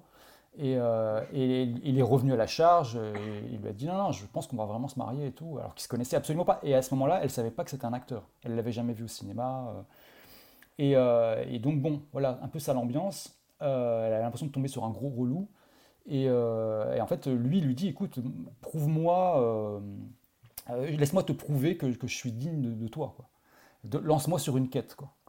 Et euh, elle l'a pris au mot, elle a fait genre, moi, je m'amusais un peu avec ce, débile-là, et, elle lui a fait une liste de choses à, lui rapporter. Euh, et elle a fait une liste de choses introuvables. Enfin, elle a fait l'autographe de J.D. Salinger, qui est un, écrivain qui est reclus depuis, euh, depuis des, années et des années. Elle lui a demandé quoi? Elle lui a demandé une orchidée noire qui genre ne pousse que sur un versant de montagne du Tibet, enfin un truc du style. Une, robe d'un- d'un- d'un- d'une tribu thaïlandaise qu'elle avait complètement inventée. Que des trucs comme ça qui étaient impossibles à choper, quoi. Et, euh, et le mec, il a réussi à trouver. euh, alors, il a d'abord trouvé l'orchidée en, en- en trichant, en la peignant en, en noir lui-même. Euh, mais il a, il, a trouvé, il a réussi à trouver la, la- la signature de J. Salinger. En fait, il a trouvé une lettre manuscrite de J. Salinger chez un antiquaire qu'il a acheté. Et ce truc-là l'a un peu fait shifter. Elle a fait, mais c'est quoi ce mec? Et du coup, elle a accepté un rencard avec lui. Et le rencard, c'était finalement euh, Nick Cage. Alors, alors, Nick Cage jusqu'au bout. hein. Il l'a vraiment emmené dans un espèce de piège où en fait, il lui dit euh, on va au Mexique ensemble, on passe le week-end au Mexique. Donc il fait ouais, ok, pas de problème. Donc ils vont à Mexico City. Et à Mexico City, le mec a prévu un putain de trappe à la con. Il, lui a, il s'est dit, je vais l'emmener, une fois qu'on sera sur place, je vais l'emmener à Cuba. Parce qu'il y avait son grand-père, euh, Carmine Coppola, qui euh, comment, euh, faisait. euh, il jouait, ah oui, il, jou- il donnait une- un, concert à Cuba où il jouait sa BO qu'il a fait pour le Napoléon d'Abel Gance. Voilà. Et, donc, toute la famille allait là-bas, il devait la rejoindre. Et en fait, en gros, il devait, il devait débarquer avec Patricia Arquette, et, la- l'histoire se, se serait. Et en fait, le problème, c'est que au moment d'aller chercher les billets pour à Cuba, pour partir de Mexico à Cuba, en fait, euh, à Cuba, enfin à Mexico, euh, les billets étaient introuvables. Et euh, les gens, les, gui- les guichets au- à l'aéroport n'arrivaient pas à trouver les billets de Cage. Et du coup, Cage a perdu patience et il s'est énervé. Il a commencé à envoyer valser des trucs et à insulter des gens. Et du coup, tout le monde est. Enfin, il y a eu de la sécurité qui, est arrivée. Et là, les, les- les billets ont été retrouvés. Et- mais là, les, les- les agents de sécurité qui étaient du côté cubain, enfin, qui étaient qui- euh, au niveau de l'avion qui partait vers Cuba, ont dit non, nous, on ne veut pas importer ce genre de comportement à Cuba. Donc, en gros, vous restez là, vous par- vous, on ne vous embarque pas dans l'avion. Et donc, ils ont fini leur séjour comme des grosses merdes, errer dans Mexico City. Ils ont fini devant un groupe de reprise des Beatles. Oh mon dieu. Enfer. Et en fait, le truc, c'est que bah, au début de le- du rencard, du petit voyage, ils se sont emballés. Sauf qu'ils ont pas, enfin, ils se sont juste embrassés, c'est-à-dire que Cage était trop impressionné par euh, Patricia Arquette, il voulait pas coucher avec elle tout de suite, il voulait attendre un peu. Un peu. Et en fait, le truc, bah, c'est qu'après cette histoire d'engueulade euh, à l'aéroport, de, pétage de plomb et tout, euh, elle, elle a pris un peu peur, elle s'est dit c'est quoi ce mec? Et du coup, leur, histoire a vraiment duré que quelques jours. Et après ça, ils se sont séparés, mais elle, elle s'est mise avec un, type qui était un mafieux assez notoire après. Et en gros, ils sont restés très potes, ils s'appelaient, etc. Euh, Enfin, ils sont... Et même elle se foutait souvent de sa gueule, elle disait Bon, alors, tu me demandes pas en mon mariage cette semaine, enfin voilà, des choses comme ça. Et puis en fait, euh, en 95, euh, ils ont, ils ont... elle a réalisé un jour qu'elle elle allait se marier avec un autre type, je me souviens plus qui. Et puis elle s'est dit Mais merde, en fait, c'est avec Nick Cage que je veux être. Quoi. Et donc voilà. Donc ils se sont rabibochés à ce moment-là et euh, elle, elle, elle elle a un peu limite forcé elle à se marier. Et euh, parce qu'elle lui a dit, elle l'a appelé, elle lui a fait vas-y on se marie tout de suite. Et lui a fait ouais, il lui a dit on, se calme, on va attendre six mois, etc. Elle lui a dit non non non tout de suite. Et donc du coup euh, ils se sont mariés à Carmel, qui est la ville où donc Clint Eastwood était maire à l'époque. Et euh, ils se sont mariés genre euh, tout seuls les deux avec juste le shérif, je crois que c'est le shérif de la ville et, le prêtre qui était en fait la femme du shérif qui les a mariés. Voilà, ils étaient à ils étaient à quatre, quoi. Et euh, voilà, donc en fait, c'est un peu une histoire un peu, un peu, un peu tortueuse, un peu, un peu, un peu compliquée, quoi, mais euh, qui est assez marrante. Et puis bon, finalement, ils se sont, ils sont séparés, je crois que c'était en 2001, quelque chose comme ça. Voilà. Ça ferait un bon Ça a l'air très sain comme relation. Hein? Ah bah oui, bah écoute, après, c'est voilà, c'est un truc. euh, c'est un truc. euh, c'est vrai qu'aujourd'hui, euh, ça, ça, ça passerait bizarrement, quoi, mais. euh, Et donc il faut faire tout ça pour emballer quelqu'un, quoi, putain. Ah, écoute, c'est des gens Ça fait compliqués. beaucoup. hein. C'est- C'est c'est Nicolas, c'est Nicolas Cage. hein. C'est Nicolas Cage et Patricia Arquette, voilà. Ouais, voilà, c'est ça. C'est pas Jojo la choum, Jojo la choum.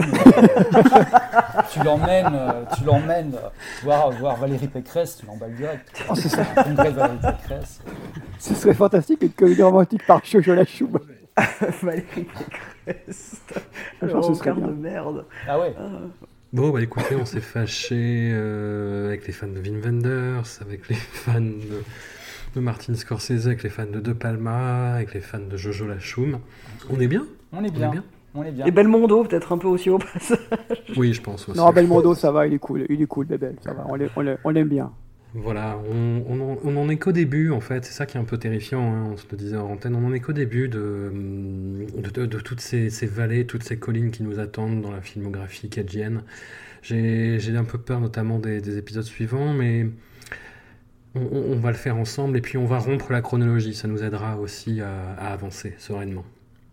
Un immense merci à vous et à tout vite. À très bientôt. Merci. Au revoir.